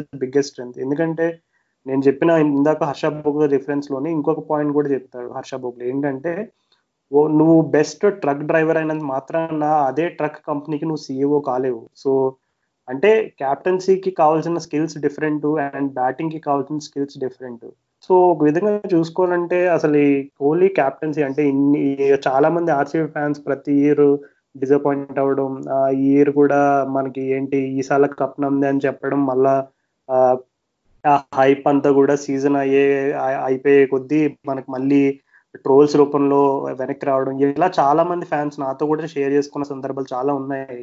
కానీ నన్ను అడిగితే అంటే నేనేమి కోహ్లీని కెప్టెన్సీ నుంచి తీసేయండి చేంజ్ చేసేయండి నేను అట్లాంటి బిగ్ హార్ స్టేట్మెంట్స్ అయితే ఇవ్వదలుచుకోలేదు. బట్ ఏంటంటే ఒక విధంగా కొంచెం కోహ్లీ క్యాప్టెన్సీ స్ట్రాటజీస్ అనేవి కూడా కొంచెం చేంజ్ అయితే చేయాలి. ఎందుకంటే అయన్ మోర్గన్ లాంటి ప్లేయర్ని చూస్తే అతను ఒక విధంగా చాలా అగ్రెసివ్ క్యాప్టెన్. అంటే అగ్రెస్ అతని అగ్రెసివ్నెస్ అంతా కూడా గేమ్ రూపంలో టీం రూపంలో కనపడుతుంది తప్ప మార్గన్ ఫేస్లో ఎక్కడ కనపడదు నీకు. అసలు మార్గన్ చూపించి ఎవరైనా ఏ వీడు చాలా అగ్రెసివ్ ప్లేయర్ అని అంటే ఓకే అతను బ్యాటింగ్ చూస్తే నమ్ముతారేమో కానీ అతను క్యాప్టెన్సీలో ఉన్నప్పుడు అసలు మార్గన్ నన్ను అడిగితే ఇప్పుడు ఉన్న వరల్డ్ క్రికెట్లో అందరికంటే కూలెస్ట్ ఆఫ్ ద కూలెస్ట్ క్యాప్టెన్సీలో ఉన్నప్పుడు ఆ రకమైనటువంటి అగ్రెషన్ అయినా నీ లోపల ఉండే ఇంటెంట్ ఏదైనా సరే అది గేమ్ రూపంలో స్ట్రాటజీస్ రూపంలో టీం పర్ఫార్మెన్స్ రూపంలో కనబడితే ఖచ్చితంగా ప్రపంచం కూడా యాక్సెప్ట్ చేస్తుంది. అంటే నీవు ఫాలో అయ్యే స్ట్రాటజీ నిజంగా వర్క్ అవుతుందని నమ్మడానికి అదొక బలమైన పునాది అవుతుంది. కానీ కోహ్లీలో నాకు బాగా ఎక్కువగా మైనస్ అనిపించే ఒక చిన్న విషయం ఏంటంటే అతను Kohli is of course a very reactive person అతను ఏ ఒక క్యాచ్ మిస్ అయినా లేదు ఒక ప్లేయర్ దగ్గర నుంచి ఎక్స్పెక్ట్ ఎక్స్పెక్టెడ్ పర్ఫార్మెన్స్ రాకపోయినా కొన్ని కొన్నిసార్లు గ్రౌండ్లోనే మనం ఆ ఎక్స్ప్రెషన్స్ క్లియర్గా చూడొచ్చు. ఎందుకంటే డెఫినెట్లీ ఒక యంగ్ ప్లేయర్ అవ్వచ్చు లేదు టీంలోకి ఫస్ట్ టైం ఆడుతున్న ఒక ఇంటర్నేషనల్ రికగ్నైజ్ ప్లేయర్ అవ్వచ్చు ఐపీఎల్లో ప్రతి గేమ్ కూడా చాలా హ్యూజ్ ప్రెజర్ ఉంటుంది. ఎందుకంటే ప్రతి మ్యాచ్ మీద చాలా స్టేక్స్ ఉంటాయి కాబట్టి ప్రతి ప్లేయర్ కూడా ఆ ప్రెజర్ అనేది ఫీల్ అవుతాడు.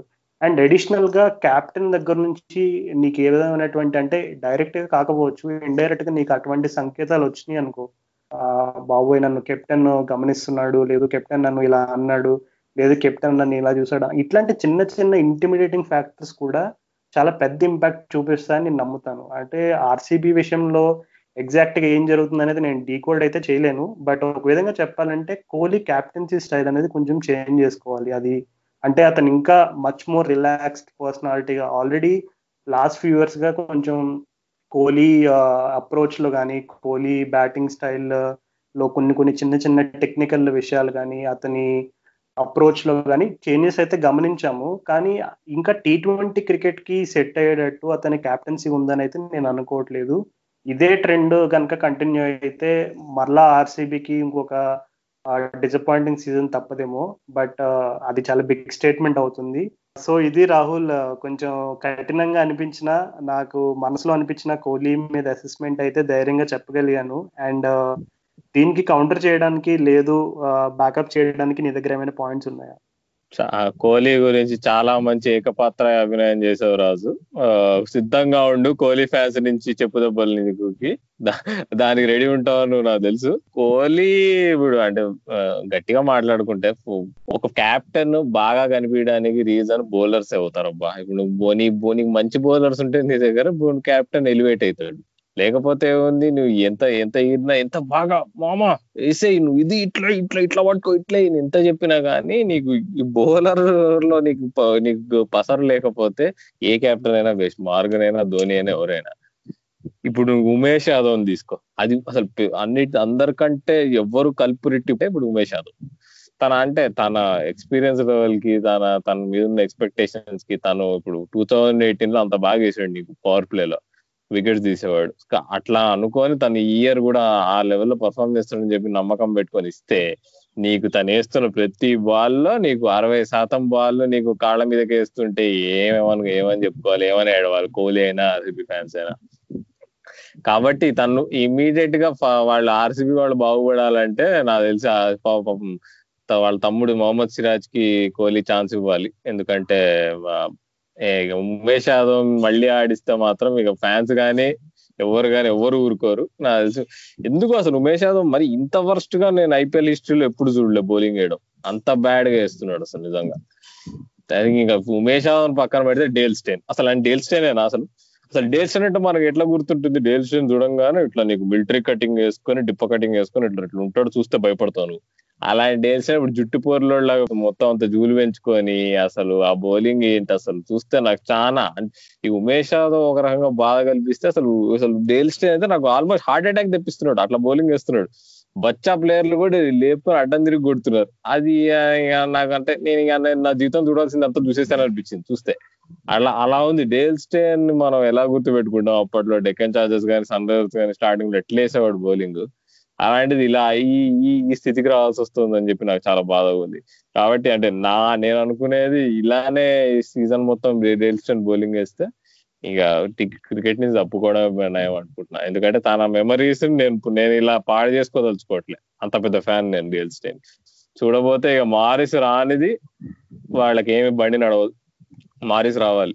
ఏంది ఎంత ఎంత సైనీ నీకు సైనీనే వికెట్ కావాలంటే మిడిల్ ఓవర్స్లో వేయాలి. ఇప్పుడు చూస్తే మనం ఆ కింగ్స్ ఎలెవన్ మ్యాచ్లో సైనీని థర్డ్ ఓవర్ వేయించాల్సి వచ్చింది.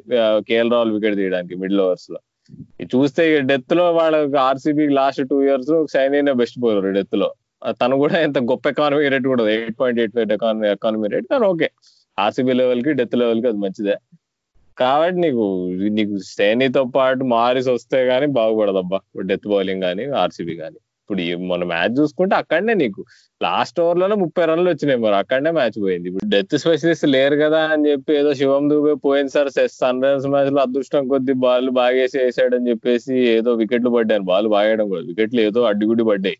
అలాంటి బౌలర్ తీసుకొచ్చి చలో ఏ కేఎల్ రాహుల్ ఫుల్ వంద మీద ఆడుతుంటే వాడికి బౌలింగ్ ఏమంటే ఏమనాలి చెప్పు. ఆ పరంగా అంటే వాళ్ళకి ఆ పరిస్థితి కొని తెచ్చుకున్నారు. సైని ఓవర్లు ముందే అయిపోగొట్టేసి ఇంకో డెత్ బౌలర్ లేక ఉమేష్ యాదవ్ అట్లా కాళ్ళ మీద వేస్తూ వర్స్ట్ బౌలింగ్ వేయడం వల్ల.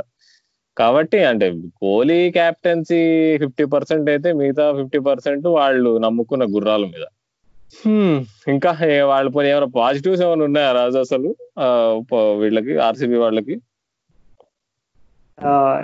నేను కోహ్లీ గురించి అంత పెద్ద స్టేట్మెంట్స్ చెప్పాను కాబట్టి దానికి గల కారణాలు కూడా ఒకటి నేను చెప్పాలి. ఎందుకంటే ముఖ్య కారణం ఏంటంటే వాషింగ్టన్ సుందర్ ఎప్పుడు కూడా అసలు నన్ను అడిగితే ఇండియాలో క్రికెటింగ్ ఎక్స్పర్ట్స్ చాలా ఎక్కువగా రేట్ చేస్తారు. ఏదో క్రికెటింగ్ ఎక్స్పర్ట్స్ రేట్ చేస్తారని గొప్ప నేను అన్ను నేను పర్సనల్గా కూడా వాషింగ్టన్ సుందర్ జర్నీ చూశాను. అంటే అతని బౌలింగ్ కానీ బ్యాటింగ్ కానీ అసలు ఆ వాషింగ్టన్ సుందర్ లాంటి ప్లేయర్ని పెట్టుకుని లాస్ట్ టూ ఇయర్స్ నుంచి కూడా అసలు అతను ఎప్పుడు కూడా ఒక్కసారి కూడా అసలు వాషింగ్టన్ సుందర్లో బెస్ట్ అయితే బయటికి తెచ్చినట్టు అయితే నాకు కనబడలేదు.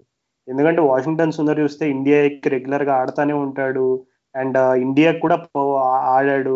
ఇవన్నీ చూసుకుంటే ఏంటి? ఇప్పుడు ఇండియాకి రీసెంట్ క్రాప్ అంటే ఇప్పుడు లాస్ట్ టూ త్రీ ఇయర్స్లో ఇండియాని రిప్రజెంట్ చేసిన వాళ్ళందరిలో చూసుకుంటే ఏ ఫ్రాంచైజ్ ఆడుతున్నాయి ఏ ప్లేయర్ అయినా విజయ్ శంకర్ అవ్వచ్చు ఇంకా ఖలీల్ అహ్మద్ ఇలా ఇలా డిఫరెంట్ అంటే ఇండియాని లాస్ట్ టూ త్రీ ఇయర్స్లో రిప్రజెంట్ చేసిన ప్లేయర్స్ ఎవరైనా సరే ఈ డిఫరెంట్ డిఫరెంట్ ఫ్రాంచైజ్ వాళ్ళు ప్లేయర్స్ని ఎలా ఎలా యూజ్ చేస్తున్నారు అనుకుంటే నాకు తెలిసి వాషింగ్టన్ సుందర్ని అంత అండర్ యూస్ చేసిన ప్లేయర్ అయితే ఇంకా ఏ ఫ్రాంచైజ్లో ఎవరు కూడా ఉండరు.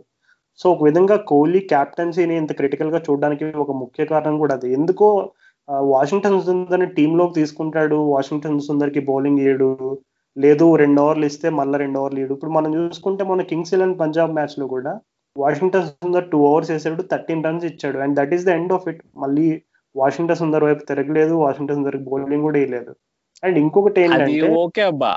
అది నేను సమర్థిస్తా. ఎందుకంటే నీకు కేఎల్ రాహుల్ ఉంటే ఇవ్వలేడు బౌలింగ్. ఎందుకంటే కేఎల్ రాహుల్ ఉన్న టచ్లో అసలు నీకు అక్కడే మనం అక్కడే మనం ఒక చిన్న తప్పు అసెస్మెంట్ జరుగుతుంది. రాహుల్ ఏంటంటే ఇప్పుడు ఇంటర్నేషనల్ క్రికెట్ ఆడిన వరల్డ్ క్లాస్ ప్లేయర్స్ ఎప్పుడు కూడా ఇప్పుడు మ్యాచ్అప్స్తో సంబంధం ఉండదు. అఫ్ కోర్స్ ఒప్పుకుంటా. మ్యాచ్అప్స్ అనేవి కూడా కొన్ని కొన్నిసార్లు కీ రోల్ ప్లే చేస్తాయి.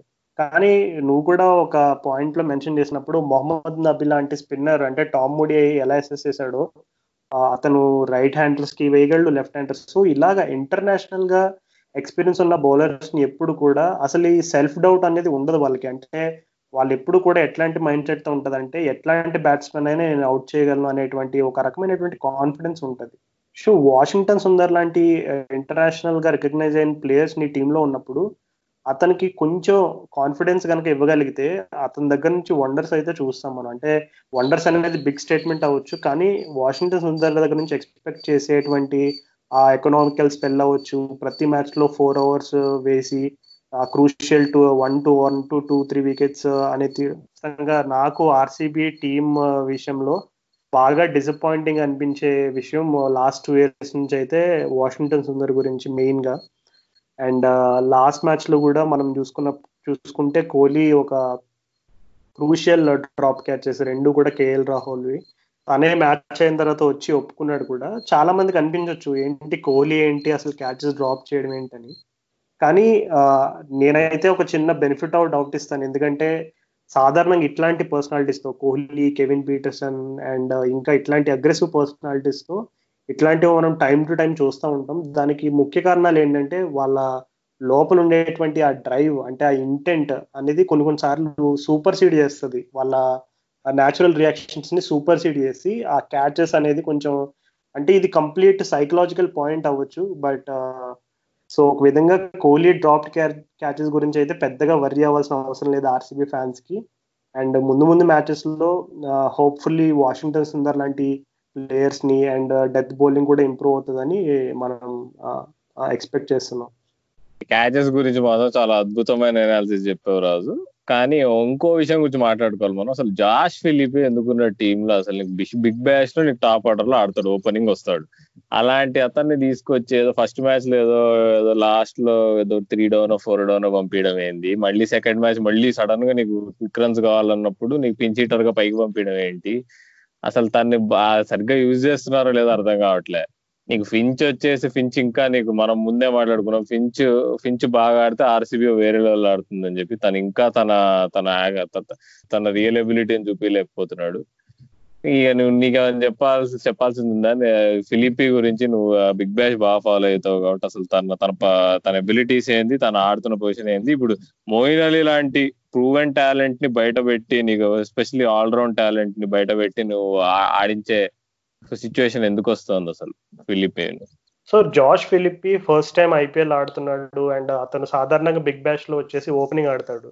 సో అతని రోల్ అనేది ఆర్సీబీ వాళ్ళు క్లియర్గా ఏం చెప్పారు అని అంటే రఫ్గా చూసుకుంటే మనకి ఫించ్ దగ్గర నుంచి వచ్చిన స్టేట్మెంట్స్ అవ్వచ్చు కోహ్లీ దగ్గర నుంచి వచ్చిన స్టేట్మెంట్స్ అవ్వచ్చు అంటే ఓపెనింగ్లో ఆడడం వంద నెక్స్ట్ నెంబర్ త్రీలో ఆడడానికి పెద్ద డిఫరెన్స్ ఉందా అంటే లేదని అనుకోవచ్చు చాలా మంది కానీ సాధారణంగా అతను ఇప్పుడే young and upcoming cricketer and opening రోల్కి బాగా అలవాటు అయిపోయాడు సో మొన్న మ్యాచ్లో చూసుకుంటే అతన్ని ఎక్స్పెరిమెంటేషన్ అంటే ఫస్ట్ మ్యాచ్లో అయితే ఎక్కడో ఇంకా లాస్ట్లో వచ్చాడు. బట్ మొన్న మ్యాచ్లో చూసుకుంటే వన్ డౌన్ వచ్చాడు.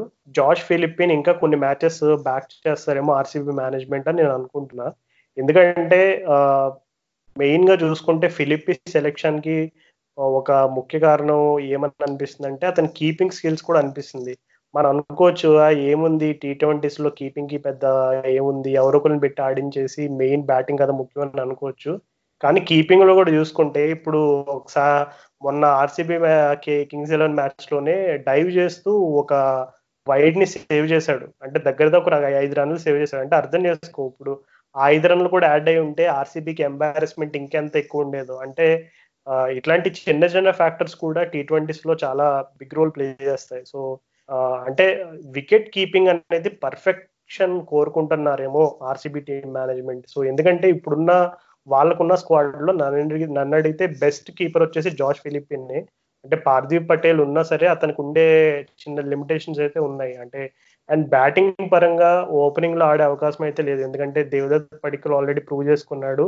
అండ్ ఆరన్ ఫించ్ని నెంబర్ వన్ కాకుండా అది ఓపెనింగ్ ప్లేస్లో కాకుండా ఇంకెక్కడ ఆడించినా నన్ను అడిగితే it's no use so opening చేసే అవకాశం అయితే రాదు జార్జ్ ఫిలిప్పీకి. సో నాకు తెలిసి జార్జ్ ఫిలిప్కి ఇంకా అవకాశాలు ఒక రెండు మూడు మ్యాచ్లు ఇస్తారేమో అని నేను అనుకుంటున్నా. ఎందుకంటే నువ్వు అన్నట్టుగానే మోయిన్ అలీ లాంటి ప్లేయర్స్ లేదు క్రిస్ మోరిస్ లాంటి ప్లేయర్స్ లేదు ఇంకా శ్రీలంకన్ ఆల్రౌండర్ బౌలింగ్ ఆల్రౌండర్ అయినటువంటి ఇసురు ఉడానా లాంటి ప్లేయర్స్ కూడా అవ్వచ్చు. సో వీళ్ళందరూ కూడా ఖచ్చితంగా టీమ్ మిడ్ సీజన్ నుంచి ఎండింగ్ వరకు వాళ్ళ వాళ్ళకి ఖచ్చితంగా ఏదో ఒక రోల్ అయితే డెఫినెట్లీ ఉంటుందని నేను అనుకుంటున్నాను సో వాళ్ళని ఇప్పుడే తీసుకొచ్చి వాళ్ళు ఒకవేళ ఏదైనా ఒక వాళ్ళ కాన్ఫిడెన్స్ ఆటోవడం ఇప్పుడు మారిస్ లాంటి ప్లేయర్స్ ఆర్ మోయిన్ అలీ లాంటి ప్లేయర్స్ స్టార్టింగ్లో ఒక త్రీ ఫోర్ గేమ్స్లో వాళ్ళు అండర్ పర్ఫామ్ చేస్తే ఆ ఇంపాక్ట్ ఎక్కువ ఉంటుంది. సీజన్ ఎండింగ్ వచ్చేసరికి వాళ్ళు జార్జ్ ఫిలిప్ లాంటి వాళ్ళని ఎక్స్పెరిమెంట్ చేయలేరు టీంలో సో మేబీ ఆర్సీబీ వాళ్ళు కొంచెం పేషెంట్గా జార్జ్ ఫిలిప్కి అవకాశాలు ఇస్తున్నారు. ఇంకా ఒకటి రెండు అవకాశాలు ఇచ్చి అతను సిచ్యువేషన్కి ఎలా రియాక్ట్ అవుతాడని చూస్తారని నేను అనుకుంటున్నా. అండ్ అతని టాలెంట్ విషయంలో అయితే ఏమాత్రం డౌట్ లేదు. బట్ uh, అతన్ని ఫెయిర్గా అసెస్ చేయాలి అని అంటే మేబీ ఆర్సీబీ ఒకసారి షార్జా పిచ్ మీద ఆడినప్పుడు జార్జ్ ఫిలిప్ ఎలా ఆడతాడు అని చూడాలని ఉంది and talking uh, about Sharjah అసలు ఈ షార్జా పిచ్ చూస్తే అసలు ఐపీఎల్ పిచ్చెస్ అన్ని ఒక ఎత్తు ఈ పిచ్ ఒక ఎత్తు అన్నట్టు ఉంది సో అన్నిటికంటే షార్జా గురించి మాట్లాడుకుంటే మనం ఫస్ట్ మాట్లాడుకోవాల్సిన టీం వచ్చేసి రాజస్థాన్ రాయల్సే. సో రాజస్థాన్ రాయల్స్ టీం గురించి నీ అసెస్మెంట్ ఏంటి? రాజస్థాన్ రాయల్స్ అసలు ఈసారి మా ఎక్స్పెక్ట్ చేసినట్టే. ఎందుకంటే వాళ్ళ బట్లర్ స్టోక్స్ స్మిత్ కానీ మొత్తం టోర్నమెంట్ ఉంటారు అనే సిచ్యువేషన్ వచ్చింది కాబట్టి వాళ్ళు బెస్ట్ పొజిషన్లు ఉంటారని అనుకున్నాము. దానికి తోడు అసలు ఆర్చర్ కూడా నీకు టాప్ ఫామ్లో ఉండడం బ్యాట్తో బాల్తో రెండిట్లో అసలు రాజస్థాన్ రాజు ప్రూవ్ చేస్తారు అందరికి ఎప్పట్లానే. మమ్మల్ని ఎప్పుడు తక్కువ అంచనా వేయలేరు మీరు ఏ టీం అయినా కానీ మేము మా గురించి హైప్ తక్కువ ఉన్నా కానీ మేము తోపులం అని ప్రూవ్ చేస్తారు అసలు ఆ మ్యాచ్ సంజు శాంసన్ కొట్టడం కానీ అంటే ఒక రకంగా చూసుకుంటే తను సంజు శాంసన్ అట్లా కొట్టాడని చెప్పుకోవచ్చు కానీ దానిలో తను కొట్టడం కంటే వాళ్ళు సిఎస్కే వాళ్ళు వేసిన త్రో డౌన్ ప్రాక్టీస్ ఎక్కువ అనిపించింది. కానీ అయినా కానీ నేను ఎంత త్రో డౌన్ ప్రాక్టీస్ అనుకున్నా కానీ అట్లా అన్ని సిక్స్ లైన్గా కొట్టడం మిక్స్ కాకుండా అనేది చాలా అద్భుతమైన విషయం అదైతే. ఇంకా ఆ రోజు వాళ్ళ పర్ఫార్మెన్స్ వచ్చేసి అసలు నీకు అదే బాల్తో అసలు చాలా అప్రిషియేట్ చేయాలి వాళ్ళని. డ్యూ ఉంది అసలు ఆ రోజు బాగా డ్యూ ఉంది అసలు. ఎంత టూ హండ్రెడ్ స్కోర్ ఉన్నా కానీ నీకు అంత డ్యూలో అసలు బౌలింగ్ వేయడము కంట్రోల్ చేసుకోవడము ముఖ్యంగా టామ్ కరణ్ ఒక చాలా ఇంపార్టెంట్ ఓవర్ వేసాడు అది. సరే ఆర్చర్ని కొట్టలేరు అది వాస్తవం అందరికీ తెలుసు. అలాంటిది ఒక ఓవర్ టామ్ కరణ్ ఇరవై రన్లు కొడదామని ప్లాన్ వేసుకున్నారు. కానీ ఆ ఓవర్ తను అసలు పది రన్లే ఇస్తాడు అనమాట కాబట్టి ఆ డ్యూలో పోస్ట్ మ్యాచ్ ప్రెజెంటేషన్లో కూడా ధోని అదే అంటాడు. మేము అనుకున్నాము ఓకే బాగా కొట్టేయచ్చు అనుకున్నా కానీ అటు ఇటు చూసి కాకపోతే వాళ్ళు డ్యూలో చాలా బాగా బౌలింగ్ వేసాడు ఒక పాయింట్ చెప్పాడు. అది చాలా ముఖ్యమైన పాయింట్. కానీ రాజస్థాన్ రాయల్స్ ఆ రోజు ఇంకో సర్ప్రైజ్ ప్యాకేజ్ రాహుల్ తెవాతియా అసలు. రాహుల్ తెవాతియా ఇప్పటి వరకు ఐపీఎల్ మూడు నాలుగేళ్ళ నుంచి ఆడుతున్నాడు. అక్కడక్కడ ఫ్రింజ్ ప్లేయర్గా అక్కడిక్కడ ఆడుతున్నాడు కానీ తను మొన్న అంటే ఏమన్నా చేంజ్ చేసుకున్నట్టు అనిపించింది. పోయినాడికి ఈ ఏడికి. కొంచెం వేరియేషన్స్ యాడ్ చేశాడు. నీకు ఫ్లిప్పర్ వేస్తున్నాడు మంచిగా స్ట్రైట్ వెళ్తుంది. ఒక మినీ నీకు ఎలా అయితే ఫాస్ట్గా రషీద్ ఖాన్ ఎట్లయితే వేస్తారు బౌలింగ్ అలాంటి బౌలింగ్ కొద్దిగా నీకు రాహుల్ తెవాతియాలో కనిపించింది నాకు. తన బ్యాటింగ్ కూడా యాక్చువల్ బాగా చేస్తుంది అందుకే వాళ్ళు రాజస్థాన్ వాళ్ళు నమ్మి పైన పంపిస్తున్నారు. కాబట్టి రాహుల్ తెవాతియా మంచి టాలెంట్ ఈసారి రాజస్థాన్ రాజు నుంచి బయటకు వచ్చిందని నాకు అనిపించింది. ఇంకేమైనా ఉన్నాయా రాజు నువ్వు చెప్పేది? వెల్ uh, సాధారణంగా ఎప్పుడు కూడా క్యాప్టెన్సీ గురించి మాట్లాడుకుంటే ఎప్పుడు లీడింగ్ ఫ్రమ్ ద ఫ్రంట్ అనే మాట మనం ఎక్కువగా వింటా వస్తాము. సో ఒక విధంగా చూసుకుంటే మొన్న స్టీవ్ స్మిత్ ఓపెనింగ్ వచ్చాడు. నాకు కొంచెం ఆశ్చర్యంగా అనిపించింది. స్టీవ్ స్మిత్ ఏంటి ఓపెనింగ్ ఏంటని. కానీ అతను ఎందుకు ఓపెనింగ్ స్లాట్లో వచ్చాడు అనేది అతను ప్రూవ్ చేశాడు. ఎందుకంటే అతను పెద్దగా డాషింగ్ ఇన్నింగ్స్ ఏం ఆడలేదు. ఏంటంటే టైమ్లీ బౌండరీస్ అనమాట అంటే ఎలాంటి బౌలర్స్ని టార్గెట్ చేయాలి? లూజ్ బాల్స్ ఉన్నప్పుడు బౌండరీ కొట్టాలి. ఒక రకంగా సింపుల్ అండ్ స్ట్రేట్ ఫార్వర్డ్ స్ట్రాటజీతో వచ్చాడు. సో ఒక విధంగా స్టీవ్ స్మిత్ ప్రజెన్స్ కూడా ఆ రోజు ఆర్ఆర్ అట్లాంటి భారీ స్కోర్ పోస్ట్ చేయడానికి బాగా హెల్ప్ అయిందని చెప్పుకోవాలి. ఎందుకంటే నీకు అటుపక్క స్టీవ్ స్మిత్ లాంటి ప్లేయర్ ఉన్నప్పుడు నీకు చాలా ధైర్యం వస్తుంది. ఎందుకంటే ఆ స్టీవ్ స్మిత్ ఉన్నాడుగా చూసుకుంటాడులే నేను కొట్టేస్తాను అనేటువంటి కాన్ఫిడెన్స్ వస్తుంది. అందులో ముఖ్యంగా సంజు శాంసన్ లాంటి ప్లేయర్స్ ఇన్స్టింక్టివ్ ప్లేయర్స్కి ఇంకా కాన్ఫిడెన్స్ పెరుగుతుంది. స్టీవ్ స్మిత్ ఆపోజిట్లో ఉంటే. ఎందుకంటే స్టీవ్ స్మిత్ గురించి కొత్తగా చెప్పనవసరం లేదు. ఈజ్ పర్హాప్స్ ప్రపంచంలో ఇప్పుడున్న బెస్ట్ బ్యాట్స్మెన్ లిస్ట్ తీసుకుంటే టాప్ త్రీలో ఉంటాడు స్టీవ్ స్మిత్ ఎప్పుడు. సో స్టీవ్ స్మిత్ లాంటి ప్లేయర్ అతను క్యాప్టెన్సీ రోల్ని అంత అంటే ఆల్రెడీ క్యాప్టెన్సీ చేశాడు. బట్ ఏంటంటే he's not afraid of experimenting అని ప్రూవ్ కూడా చేశాడు. అతను ఓపెనింగ్ పొజిషన్లో వచ్చి ఆల్మోస్ట్ టీమ్కి ఆ మొమెంటం వచ్చే స్టేజ్ వరకు ఉండి అండ్ బౌలింగ్ కూడా కొంచెం అతనుకున్న లిమిటెడ్ బౌలింగ్ సెటప్లో బాగానే యూజ్ చేశాడు. సో ఆర్ఆర్ ఒక విధంగా చెప్పాలంటే ఇంకా జాస్ బట్లర్ రాకతోటి ఆర్ఆర్ టీం ఇంకా పటిష్టంగా కనబడుతుంది. అండ్ ఇంకా బిగ్గెస్ట్ పాజిటివ్ చెప్పుకోవాలంటే రాజస్థాన్ రాయల్స్కి షేన్ వాన్ ఆల్రెడీ యుఏఈలో ఉన్నాడు. ప్రజెంట్ క్వారంటైన్ చేస్తున్నాడు. సో షేన్ వాన్ ఒకసారి సెటప్తో జాయిన్ అయితే ఆర్ఆర్ని ఆపడం ఎవరి తరం కాదు. ఎందుకు ఇంత పెద్ద స్టేట్మెంట్ అంటే నేను షేన్ వాన్కి చాలా పెద్ద ఫ్యాన్ని అండ్ షేన్ వాన్ ఎప్పుడు కూడా వీళ్ళేం చేస్తారులే అనేటువంటి టీమ్స్ తోనే మెరకిల్స్ చేశాడు. హిస్టారికల్గా చాలా టీమ్స్ తోటి. సో ఆల్రెడీ ఆర్ఆర్ వాళ్ళు ఒక మంచి పవర్ ప్యాక్ట్ పర్ఫార్మెన్స్ స్టార్ట్ అయ్యారు. అండ్ టీం కూడా ఎప్పుడు అట్లాంటి పవర్ ప్యాక్ట్ పర్ఫార్మెన్స్ స్టార్ట్ అయితే కాన్ఫిడెన్స్ లెవెల్స్ అనేవి చాలా బాగుంటాయి. అండ్ జాస్ బట్లర్ టీంలోకి ఇప్పుడు యాడ్ అవుతున్నాడు. జోఫ్రా ఆర్చర్ ఉన్నాడు. అండ్ టామ్ కరణ్ లాంటి ప్లేయర్ ఉన్నాడు. అండ్ స్టీవ్ స్మిత్ ఉన్నాడు. అండ్ యశస్వి జైస్వాల్ లాంటి మంచి టాలెంటెడ్ కిడ్ ఉన్నాడు టాప్ ఆర్డర్లో అండ్ నువ్వు అన్నట్టుగా రాహుల్ తివాటియా ఒక సర్ప్రైజ్ నేమ్ అయినా అంటే సాధారణంగా లాస్ట్ టూ త్రీ సీజన్స్లో స్పిన్ అంటే ఆర్ఆర్ అంటే ఎస్పెషల్లీ మెయిన్గా అంటే శ్రేయస్ గోపాల్ కొంచెం కీ రోల్ ప్లే చేశాడు. కానీ ఎప్పుడైతే లాస్ట్ ఇయర్ శివం దూబే అనుకుంటా కొంచెం శ్రేయస్ గోపాల్ని టార్గెట్ చేసేసరికి అతను బౌలింగ్ కొంచెం స్లైట్లీ అంటే అంతకుముందు ఎక్కువ అటాకింగ్ లెన్స్ అయితే వేసేవాడు. కానీ ఆ ఎప్పుడైతే శివం దూబే అతని టార్గెట్ చేశాడో అప్పటి నుంచి కొంచెం అతని బౌలింగ్ ఎందుకో నాకు లైట్గా డిఫెన్సివ్గా వేస్తున్నాడు అని అనిపిస్తుంది. But Shreyas Gopal is a class player so అతను ఖచ్చితంగా ఏదో గేమ్లో అతని పూర్వ వైభవాన్ని మళ్ళా తిరిగి చూసే అవకాశం అయితే ఖచ్చితంగా ఉంది. సో ఇప్పటి వరకు వాళ్ళు ఆడిన ఒకే ఒక గేమ్ కాబట్టి ఆర్ఆర్ అయితే పర్ఫెక్ట్ షేప్లో ఉన్నట్టు అనిపిస్తుంది. అండ్ ఇంకా Shane Warne and Jos Buttler రాకతో టీం మరింత పటిష్టంగా కనబడుతుంది. సో ఇప్పుడు స్టోర్ టోర్నమెంట్ స్టార్ట్ అయ్యి వన్ వీక్ అయింది కాబట్టి ప్లే ఆఫ్స్లో ఖచ్చితంగా ఏదైనా ఒక టీం ఉంటుంది అని చెప్పగలవా అని నన్ను ఎవరైనా అడిగితే నేనైతే ఫస్ట్ చెప్పే టీం పేరు రాజస్థాన్ రాయల్స్. సో ఏమంటావు రాహుల్? నువ్వు చెప్పిన పాయింట్స్ అన్ని కరెక్టే షేర్వాన్ పాయింట్ కూడా చాలా కీలకం అది. కాకపోతే ఎంతైనా నీకు సరే ఒక మ్యాచ్తో మనం అంత గట్టి గట్టి స్టేట్మెంట్ ఇవ్వలేకపోయినా కానీ ఇప్పుడు చూసుకో అంటే మనం ఎంత కాదన్న ఇవ్వాల్సి వస్తుంది. ఇప్పుడు బెన్ స్టోక్స్ లాంటి వాళ్ళ షూర్ షాట్ ప్లేయరే వాళ్ళు ఆడకుండానే ఇట్లా ఆడగలుగుతున్నారు. తను కూడా వచ్చే ఛాన్సెస్ ఉన్నాయి మిడ్ మిడ్ సీజన్ టైంకి చూస్తుంటే రిపోర్ట్స్ బట్టి. కాబట్టి ఆర్ఆర్ ఆపడం కష్టమే నాకు తెలిసి ఏ టీంకైనా ఎవడెంత బాగా ఆడినా కానీ ఇంకో ఒకే ఒక నెగిటివ్ నాకు కనిపించింది ఆర్ఆర్లో అంటే నాకు జరిగిన ఒక్క మ్యాచ్లో పాపం రాబిన్ తప్ప మళ్ళీ నిరాశపరిచాడు అసలు. తను మరి అంటే నాకు చాలా బాధ అనిపించింది అది కూడా చూసి. మన ఇంత అంత టీం అంతా బాగా ఆడింది తను ఒక్కడే నీకు స్లోగా ఆడి బాల్స్ వేస్ట్ చేశాడు. ఎంత బాల్స్ ఎంత వేస్ట్ అయినాయంటే సడన్గా ఇన్నింగ్స్ డీరేల్ అయిపోయింది. మొమెంటం కోల్పోయి వాళ్ళు అసలు టూ కొట్టు కొడతా లేదో డౌట్ అనిపించింది. అదృష్టం కొద్ది ఆర్చర్ వేసి కొట్టాడు అనుకో. కాకపోతే రాబిన్ తప్ప స్టిల్ క్వశ్చన్ మార్క్ మరి వాళ్ళు ఏం చేస్తారు అనేది చూడాలి. తప్ప వాళ్ళని ఆప వాళ్ళని ఎవరైనా ఆపగలరా అంటే ఎవరు ఆపలేరనే చెప్పుకోవాలి. ఒక రకంగా చూస్తే.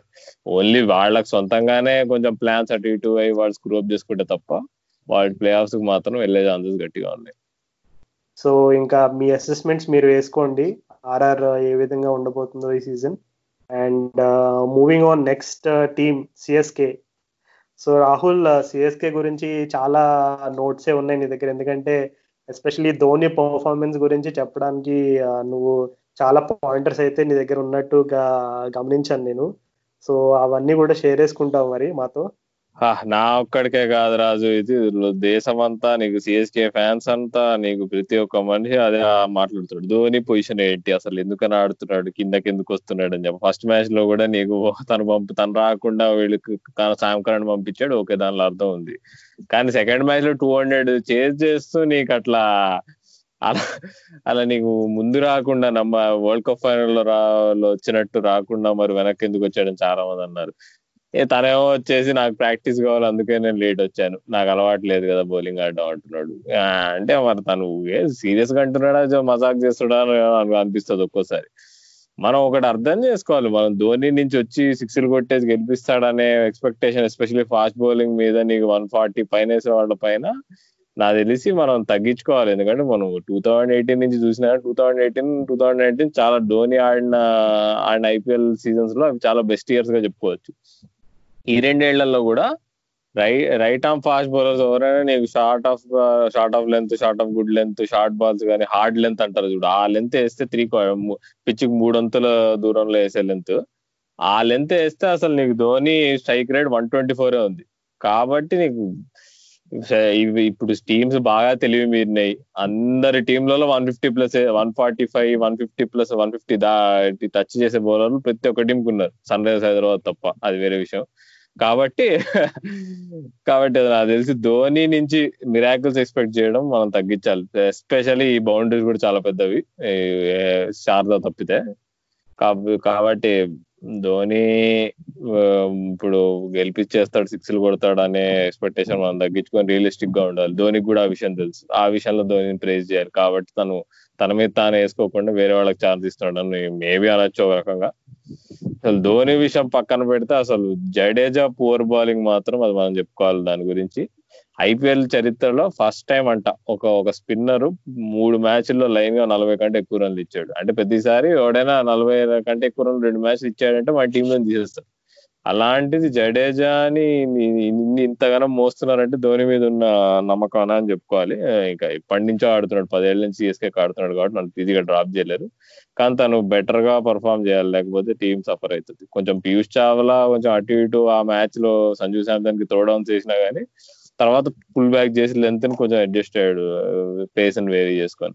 కానీ జడేజా మాత్రం బౌలింగ్ స్పీడ్ చూస్తుంటే బాగా ఫాస్ట్ చేస్తున్నాడు అక్షర్ పటేల్ కంటే ఫాస్ట్ చేస్తున్నాడు అక్షర్ పటేల్ చాలా ఫ్లాట్ ట్రజెక్టరీ వేసే బౌలర్ అలాంటిది అక్షర్ పటేల్ కంటే జడేజా నీకు ఫ్లా ఫ్లాట్గా ఫాస్ట్గా వేస్తున్నాడు అంటే జడేజా చాలా వర్క్ చేయాలి. మరి చాలా మంది అంటారు జడేజా ఏమైనా చేయాలంటే ధోని చెప్పాలని.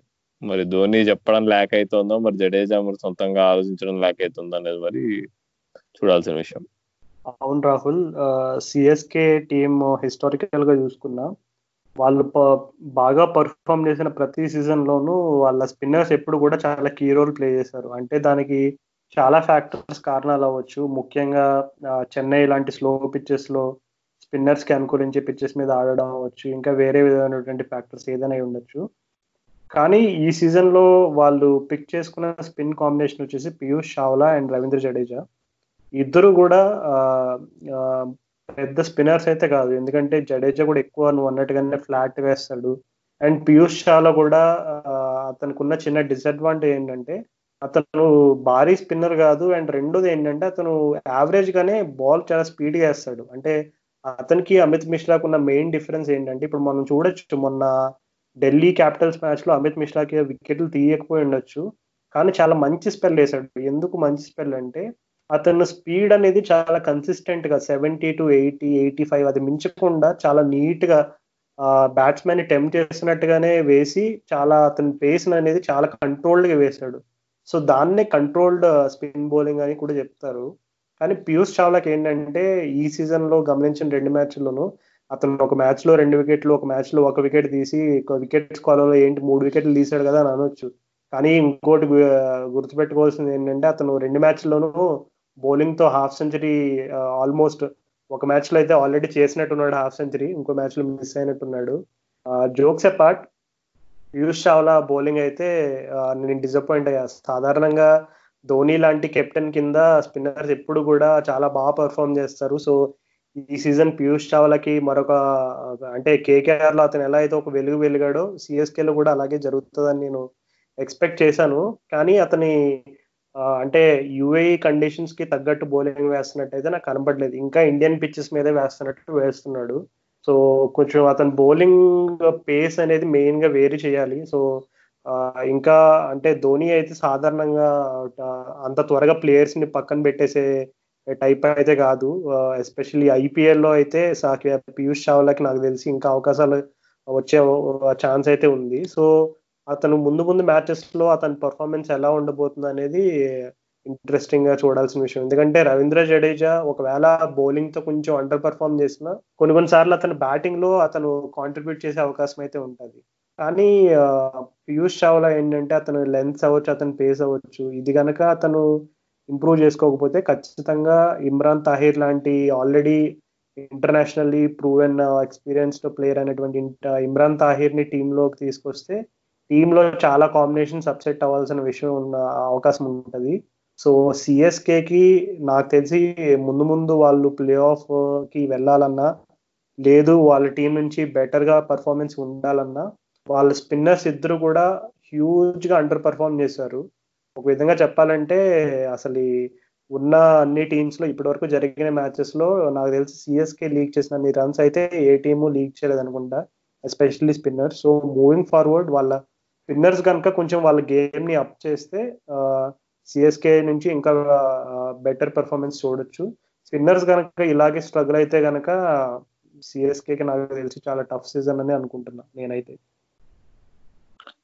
ఉన్న ఒకే ఒక పాజిటివ్ బాగా అంటే నీకు బాగా కన్సిస్టెంట్గా ఆడుతున్నారు ఎవరైనా జరిగిన మూడు మ్యాచ్ల్లో చూసుకుంటే శామ్ కరణ్ ఒక్కడే అబ్బా సిఎస్కే లో. నువ్వు ఎంత నీకు బౌలింగ్ అయినా నీకు బ్యాటింగ్ అయినా కొంచెం అయినా పర్ఫామ్ చేసుకుంటూ నీకు కాంట్రిబ్యూట్ చేస్తుంది. ఇక నువ్వు వచ్చేసి ఫాఫ్ అప్పుడు సెకండ్ మ్యాచ్లో రాజస్థాన్ రాయల్స్తో చేజ్లో బాగా బాగా కొట్టినా గానీ బాగా ఆడినా గానీ ఢిల్లీ క్యాపిటల్స్ మ్యాచ్లో మాత్రం అసలు అబ్బా అసలు నన్ను అవుట్ చేయండి అయ్యా అన్నట్టు ఆడాడు. పాపం కష్టపడి కష్టపడి ముప్పై ఐదు రన్లు ముప్పై ఏడు రన్లు కొట్టాడు. కానీ అది ఎలా ఆడాడంటే బాధేసింది చూస్తే. అబ్బా ఇప్పుడు అవుట్ అవుతాడు ఎప్పుడు అవుట్ అవుతాడు. క్యాచ్లు డ్రాప్ లేనాయి నీకు ఆల్మోస్ట్ ఎడ్జ్లు క్యాచ్లు క్యారీ కాకపోవడం అది ఇది చివరికి అమ్మాయి అవుట్ అయిపోయాడు అనుకున్నాం. కాబట్టి సిఎస్కే కరెంట్లీ మాత్రం కష్టకాలం అయితే నడుస్తుంది. దానిలో అయితే రెండు విధాలుగా చెప్పాల్సింది ఏమీ లేదు. నాకు తెలిసి వాళ్ళు తాహిర్ ఆడించాల్సి వస్తుంది కానీ నువ్వు చెప్పినట్టు కాంబినేషన్ బ్యాడ్ అవుతుంది. ఇప్పుడు నువ్వు ఫాస్ట్ బాల్ జాష్ జాష్ ఏజల్వుడ్ని డ్రాప్ చేయాల్సి వచ్చింది అనుకో. షార్దుల్ ఠాకూర్ ఆడాల్సి వస్తుంది. షార్దుల్ ఠాకూర్ ఆడితే ఏం ఏమవుతుంది అనేది నేను ప్రత్యేకంగా చెప్పాల్సిన అవసరం లేదు. సిఎస్కే ఫ్యాన్స్ బాగా తెలుసు. చెప్పలేం తను తను వచ్చి బాగా ఆడితే అది వేరే విషయం. కానీ ఇప్పుడు జాష్ జాష్ హేజల్వుడ్ అంత బాగా వేస్తాడని అయితే మాత్రం నేను చెప్పాలి చెప్పలేదు తను బాగా వేసాడు యాక్చువల్ ఢిల్లీ క్యాపిటల్స్ మ్యాచ్లో పిచ్ పిచ్కి అనుకూలంగా చాలా బాగా వేసాడు. రాయుడు బ్యాటింగ్ పరంగా వాళ్ళ టీమ్లో రాయుడు లేకపోవడం అనేది చాలా పెద్ద డిసడ్వాంటేజ్. తనకి ఇంజురీ అవ్వడం. ఆల్రెడీ రైనా లేడు. ఆల్రెడీ అసలే కోతి ఇక సోతి కోతి సారా తాగింది అన్నట్టు ఇక నువ్వు రాయుడు కూడా నీకు ఇంజురీ అయ్యి ఇంకో మరి అక్టోబర్ సెకండ్ అయ్యే సన్ రైజర్స్ మ్యాచ్కి రెడీ ఉంటాడు అంటున్నారు. మరి తను రెడీ ఉంటాడ బ్రావో కూడా రెడీ ఉంటాడ మరి బ్రావో వస్తే కొంచెం బెటర్ ఏమో బౌలింగ్ స్ట్రెంత్ అవుతుందని నేను అనుకుంటున్నా. స్పిన్నర్స్ మీద లోడ్ తగ్గుతుంది. మేబీ అప్పుడు overseas pacer Josh Hazlewood Lungi Ngidi బదులు మేబీ బ్రావోని ఆడేయచ్చు ఎందుకంటే శామ్ కరణ్ మాత్రం డ్రాప్ చేయలేము. ఎంత శామ్ కరణ్ బ్రావో ఒకే రకమైన ప్లేయర్స్ అయినా కనుక అవును రాహుల్ ఆల్రెడీ ధోని మొన్న జరిగిన పోస్ట్ మ్యాచ్ ప్రెజెంటేషన్లో కూడా చెప్పాడు. రాయుడు నెక్స్ట్ మ్యాచ్ రెడీ ఉంటాడు. జేఎస్కే ఫ్యాన్స్ అందరికీ కూడా ఒక విధంగా చాలా గుడ్ న్యూస్ అది. సో రాయుడు టీమ్ టీంలో వస్తే ఖచ్చితంగా కొంచెం ఆ బ్యాటింగ్ ఆర్డర్ అవ్వచ్చు. కొంచెం ఆ మిడిల్ ఆర్డర్లో కూడా మనం ఇంకా బెటర్ అప్రోచ్ చూసే అవకాశం అయితే ఉంది. సో సిఎస్కే అనుకున్న రేంజ్లో అయితే స్టార్ట్ అవ్వలేదు. కానీ నేను చెప్పినట్టుగా వాళ్ళ స్పిన్ పర్ఫార్మెన్స్ కనుక ఇంప్రూవ్ కాకపోతే ఖచ్చితంగా ఇంకొక రెండు మూడు మ్యాచ్లు ఇట్లాగే వాళ్ళు స్పిన్ వల్ల ఓడిపోతే కనుక వాళ్ళు ప్లే ఆఫ్ ఒకసారి అయితే గట్టిగానే దెబ్బతింటాయని నేను అనుకుంటున్నాను అండ్ మూవింగ్ ఆన్ నెక్స్ట్ వచ్చేసి ఢిల్లీ క్యాపిటల్స్ గురించి మాట్లాడుకోవాలి మనం. వాళ్ళ టీం ఇప్పటి వరకు ఆడిన మ్యాచెస్లో నీకు కనిపించిన బిగ్గెస్ట్ పాజిటివ్స్ ఏంటి Rahul? Opening fast bowling especially Rabada అబ్బా. రబాడా నీకు ముందు కూడా చెప్పుకున్నావు అసలు. తను అంటే తన బౌలింగ్ వేస్తుంటే అదో వేరే రిధం అసలు ఇట్లా. అయితే ఇట్లా పరిగెత్తుకుంటూ వచ్చి యాక్షన్ కానీ బాల్ ఎంత హైట్ నుంచి రావడం కానీ నువ్వు అసలు నంబర్ చూసుకుంటా రబాడా విషయము. రబాడా ఇప్పటివరకు టీ ట్వంటీ మ్యాచ్లో నూట పది వికెట్లు తీస్తే దానిలో సగం వికెట్లు ఫస్ట్ ఆరు ఓవర్లో తీసాడు మిగతా సగం వికెట్లు లాస్ట్ ఫైవ్ అవర్స్లో తీసాడు. కాబట్టి నీకు అంటే తను ఎంత అంటే చాలా రేర్ స్కిల్ ఇది. నీకు నీకు అప్ ఫ్రంట్ నీకు పవర్ ప్లేలో అంత బాగా బౌలింగ్ వేయగలుగుతూ మళ్ళీ డెత్లో కూడా నువ్వు అంత బాగా బౌలింగ్ వేయడం అనేది చాలా అరుదైన అరుదైన నేర్పు అనమాట అది. వెళ్ళిపో ఇప్పుడు తను రబాడా వేరే లీగ్స్ ఎక్కువ ఆడాడు కాబట్టి తన తన స్టాట్స్ ఎక్కువ ఉండవు. కానీ ఇప్పుడు IPL best T twenty league కాబట్టి రబాడా ఈ లెవెల్లో పర్ఫామ్ చేయగలిగాడు. లాస్ట్ ఇయర్ నీకు మొత్తం మ్యాచ్ ఆడకుండానే ట్వంటీ ఫోర్ వికెట్స్ తీసాడు. అలాంటిది ఇప్పుడు కూడా మనం చూస్తున్న పర్ఫార్మెన్స్ కూడా నిన్న మొన్న సిఎస్కే మ్యాచ్లో కూడా నీకు స్టార్టింగ్లో అంత బాగా వేసాడు చివరిలో అసలు కొట్టడానికి ఛాన్సే లేదు. మూడు ఓవర్లు దాచిపెట్టి పెట్టారు. ధోని అట్లాంటి బౌలర్లు కొట్టలేడని చెప్పి వాళ్ళకి బాగా గట్టి నమ్మకం వెళ్ళి వాళ్ళకి. వాళ్ళు అనుకున్నట్టే అయింది కూడా. కాబట్టి అసలు Rabada is the number one T twenty bowler pace pace అసలు అట్లీస్ట్ అని నేను నమ్ముతున్నాను రబాడా ఏంటంటే ఆల్రెడీ ఈజ్ స్కిల్ లెవెల్లో చాలా పేసర్స్లో ప్రస్తుతం అన్నట్టుగా ఉన్న వాళ్ళలో one of the best pacers going around in world cricket కూడా. సో అది ఒక ఫ్యాక్టర్ అండ్ రెండు అతనికి ఉన్న అడ్వాంటేజెస్ ఏంటంటే శ్రేయస్ అయ్యర్ అంటే సాధారణంగా ఇక్కడ ఇంటర్నేషనల్ క్రికెట్లో ఒక విధంగా చెప్పాలంటే ఇప్పుడు రబాడా ఆల్మోస్ట్ సౌత్ ఆఫ్రికా టీమ్కి అతనే పేస్ అటాక్కి లీడర్. ఎప్పుడైతే స్టెయిన్ అట్లా ఇంజురీ కన్సర్న్స్ తోటి టీంలోంచి బయటకు వెళ్ళిపోయి అట్లా మళ్ళీ రిటైర్మెంట్ ఇవన్నీ జరిగినాయో ఇప్పుడు మొన్ననే వెన్నన్ ఫిలాంటర్ కూడా రిటైర్ అయిపోయాడు. సో కగిసర్ రబాడా ఒక విధంగా సౌత్ ఆఫ్రికా టీమ్కి లిమిటెడ్ ఓవర్స్లో ఒక విధంగా he's the leader of the pack. So ఇట్లాంటి లీడర్షిప్ రోల్ ఇంటర్నేషనల్గా చేసి ఉన్న వాళ్ళు సాధారణంగా వాళ్ళు అంటే బౌలింగ్ విషయంలో కొంచెం నేను ఈ ఓవర్లో వేస్తాను ఆ ఓవర్లో వేస్తాను అనేటువంటి కొంచెం ఒక రకమైనటువంటి డ్రైవ్ అయితే ఉంటుంది. కానీ అతను మొన్న ప్రజెంటేషన్స్లో కగీశ్వర్ అబార్డ్ అని అడిగారు. ఏంటి నువ్వు స్టార్టింగ్లో ఏదో ఒక ఓవర్ వేసావు కానీ మళ్ళీ లాస్ట్లో త్రీ ఓవర్స్ ఉంచారు నీకు. నీకు మధ్య మధ్యలో బౌలింగ్ వేయాలని అనిపించదా? అసలు వన్ అవర్ స్పెల్స్ చేయడం నీకు ఎలా అనిపిస్తుంది అని ఒక ఇంట్రెస్టింగ్ క్వశ్చన్ అడిగారు. అంటే సాధారణంగా అంత ఇంటర్నేషనల్ బిగ్ టాలెంట్ని ఏదో ఒక ఓవరే వాడి మళ్ళీ లాస్ట్ వరకు ఉంచడం అనేది ఒక విధంగా అట్లాంటి ప్లేయర్స్కి కొంచెం ఏంటంటే మైండ్ సెట్ అనేది కొంచెం ఇంపాక్ట్ అవుతుంది వాళ్ళకి. వన్ అవర్ స్పెల్ చేయాలంటే కొంచెం ఇట్స్ ఛాలెంజింగ్ టాస్క్ కానీ రబార్డా ఎంత అలవోకగా ఆన్సర్ చెప్పాడంటే చాలా సింపుల్గా చెప్పాడు. నేను నాకు అలవాటు అయిపోయింది. యాక్చువల్గా శ్రేయస్ అయ్యర్ నాకు ఏం చెప్తే నేను అదే చేస్తాను. నాకు వేయాలని థాట్స్ అట్లే మధ్యలో మళ్ళీ రావడం లేదు బౌలింగ్ వేస్తానా లేదా ఇలాంటి థాట్స్ నేను మైండ్లో పెట్టుకోను. నా టార్గెట్ ఎప్పుడు ఒకటే ఉంటుంది. ఎప్పుడు బౌలింగ్ పిలిచినా నేను ఎక్కడ బౌలింగ్ వేయాలనుకున్నాను ఆ పిచ్ మీద a line and length work అయింది ఈ రెండే నేను ఆలోచిస్తాను మైండ్లో ఇంకా పెద్దగా ఏం పెట్టుకోనని చాలా ఓపెన్గా చెప్పాడు. అంటే అతని మైండ్ సెట్ని ఒక విధంగా ఇండైరెక్ట్గా అందరికీ చెప్పేశాడు. అతని మైండ్ సెట్ ఎలా ఉంటుంది అనేది సో ఇంత clear crystal clear mind set ఉన్న బౌలర్ సక్సెస్ అవ్వకుండా ఉండడం అనేది అది జరగని పని. సో సో రబాడ గురించి కొంచెం ఎక్కువే చెప్పి ఉండొచ్చు. But he's worth the hype నన్ను నమ్మండి. మళ్ళా లాస్ట్ ఇయర్ లాగే ఖచ్చితంగా ఢిల్లీ క్యాపిటల్స్కి మినిమం ఇరవై వికెట్లనే తీసుకెళ్తాడు కగిసో రబాడా చాలా చాలా ఇంట్రెస్టింగ్ పాయింట్ చెప్పావు రాజు. తను రబాడాతో పాటు ఆండ్రిక్ నాకే గురించి కూడా ఒక చిన్న పాయింట్ చెప్పాలి. తను అసలు ఇంత టాలెంట్ ఉన్న బౌలర్ ఇంత పేస్ ఇంత వేరియేషన్ చేయగలిగిన బౌలర్ తను ఆప్షన్లో ఫస్ట్ ఓవర్ కొనలేదంటే ఆశ్చర్యం అనిపించింది నాకు. తను క్రిస్ వోక్స్ బ్యాక్ అవుట్ అవడం వల్ల తీసుకున్నారు నోకియా తను కూడా అసలు చాలా బాగా వేసాడు మన మన డెత్లో కూడా నీకు ఎంత నీకు అస్సలు రన్స్ ఇవ్వట్లేదు నన్ను. కొంచెం అప్పట్లో టూ థౌసండ్ సిక్స్టీన్లో మారిసిన గుర్తు చేసాడు సార్ తన బౌలింగ్ స్టైల్ చూసి. అసలు చాలా పేస్ కానీ వేరియేషన్స్ కానీ లెంత్ కానీ లైన్ కానీ అసలు నిజంగా హ్యాట్స్ ఆఫ్ ఢిల్లీ క్యాపిటల్స్లో మనం చూసుకుంటే అక్షర్ పటేల్ ఏంటంటే అతనికి ఉన్న ఒక చిన్న అడ్వాంటేజ్ స్లైట్ అడ్వాంటేజ్ ఏంటంటే ఇప్పుడు కూడా ఆపోజిట్ టీమ్స్ ఇట్లా ప్రిపేర్ అయ్యి వచ్చినప్పుడు టీంలో ఎవరెవరు ఉన్నారు స్పిన్నర్స్ ఎవరు ఇలా టార్గెట్ చేసుకుంటారు. కానీ అక్షర్ పటేల్ అందరూ కూడా ఒక విధంగా ఏంటంటే కొంచెం అండర్మైన్ చేస్తారు. అక్షర్ పటేల్ ఏముందిలే లెఫ్ట్ ఆర్మ్ స్పిన్నే కదా బాల్ స్ట్రైట్ వస్తుంది లేదంటే యాంగిల్లో కొంచెం స్లైడర్ చేస్తాడు. ఇంతే అని అనుకుంటారు. కానీ ఒక విధంగా అది ఢిల్లీ క్యాపిటల్స్కి పెద్ద అడ్వాంటేజ్ ఎందుకంటే అందరూ కూడా అక్షర్ పటేల్ని అండర్ ఎస్టిమేట్ చేసి వస్తారు. తీరా చూస్తే అక్షర్ పటేల్ తన పని తను చేసుకుంటూ పోతాడు. టీమ్ మేనేజ్మెంట్కి తనకి ఇచ్చిన రెస్పాన్సిబిలిటీ చాలా సింపుల్ మాకు పెద్దగా నీ దగ్గర నుంచి వికెట్లు ఏమి ఎక్స్పెక్ట్ చేయట్లేదు. తీస్తే పెద్ద బోనస్ కాకపోతే economy rate six or seven రేంజ్లో ఉంటే చాలు అనే టైప్ ఆఫ్ రెస్పాన్సిబిలిటీ ఇచ్చినట్టు కనబడుతుంది. అండ్ అక్షర్ పటేల్ అయితే పర్ఫెక్ట్ ఎగ్జిక్యూట్ చేస్తున్నాడు. సో ఇట్లాగా అండర్ ద రేడర్ వెళ్ళిపోయే బౌలర్స్కి ఎప్పుడు కూడా ఒక మంచి అడ్వాంటేజ్ ఉంటుంది. ఎందుకంటే రబాడా లాంటి వాళ్ళు ఎక్కువ షైన్ అవుతూ ఉంటారు. అండ్ తిను తిని జాబ్ తిని చూసుకుంటూ మంచి కాంప్లిమెంటరీ జాబ్ చేస్తున్నాడు అని చెప్పాలి. అండ్ ఇంకొక ఇంపార్టెంట్ విషయం ఏంటంటే అమిత్ మిశ్రా. అమిత్ మిశ్రా నువ్వు చెప్పావు ఐపీఎల్లో one of the most underrated bowlers అని. సో అతను ఈ సీజన్లో కూడా అతని పేస్ అండ్ అతని బౌలింగ్ వేరియేషన్స్ అవి మొన్న మ్యాచ్లో చూస్తే నాకైతే హీ స్టిల్ గాట్ ఇట్ అనిపించింది. అతను ఖచ్చితంగా ఈ సీజన్లో కూడా అతన్ని కంటిన్యూస్గా అతన్ని టీంలో ఉంచితే కనుక డెఫినెట్లీ ఏదో ఒక సిచ్యువేషన్లో ఇంపాక్ట్ అయితే చూపించే అవకాశం అయితే ఖచ్చితంగా ఉంది. అండ్ ఢిల్లీ క్యాపిటల్స్ టీం గుర్తు తెచ్చుకోగానే అన్నిటికంటే ముఖ్యంగా మాట్లాడుకోవాల్సిన విషయం శ్రేయస్ అయ్యర్ క్యాప్టెన్సీ శ్రేయస్ అయ్యర్ ఏంటి క్యాప్టెన్సీ ఏంటి మేమేం పెద్దగా చూడలేదు. శ్రేయస్ అయ్యర్ పెద్దగా ఫాలో అవ్వదని అనుకోవచ్చు. బట్ శ్రేయస్ అయ్యర్ ఆల్రెడీ అతను ముంబై సర్క్యూట్లో అతను డొమెస్టిక్ క్రికెట్ అది ఆడినప్పుడు అతనికి ఆల్రెడీ క్యాప్టెన్సీ ఎక్స్పీరియన్స్ అనేది ఉంది. అండ్ రికీ పాంటింగ్ లాంటి ఒక మాజీ అగ్రెసివ్ క్రికెటర్ ఆస్ట్రేలియన్ క్యాప్టెన్ అయినటువంటి రికీ పాంటింగ్ అనేది అతనికి కోచ్గా ఉండడం నన్ను అడిగితే ఇది జస్ట్ ఢిల్లీ క్యాపిటల్స్ కనే కాదు ఇండియన్ క్రికెట్ కాంటెక్స్ట్లో కూడా చాలా పెద్ద విషయం ఎందుకంటే ఇండియన్ క్రికెట్ కాంటెక్స్ట్లో ఫ్యూచర్లో క్యాప్టెన్సీ అయ్యే అవకాశాలు శ్రేయస్ శ్రేయస్ అయ్యర్కి అయితే ఖచ్చితంగా ఉన్నాయి.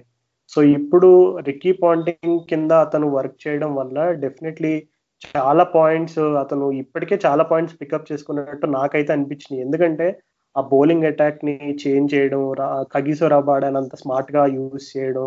అంటే స్మార్ట్ గానే ఎందుకు ప్లాన్ వర్కౌట్ అయింది ఢిల్లీ గెలిచింది కాబట్టి ఇలా చెప్తున్నాము. అదే ప్లాన్ బ్యాక్ ఫైర్ అయితే ఏంటి అని సందేహం కూడా రావచ్చు.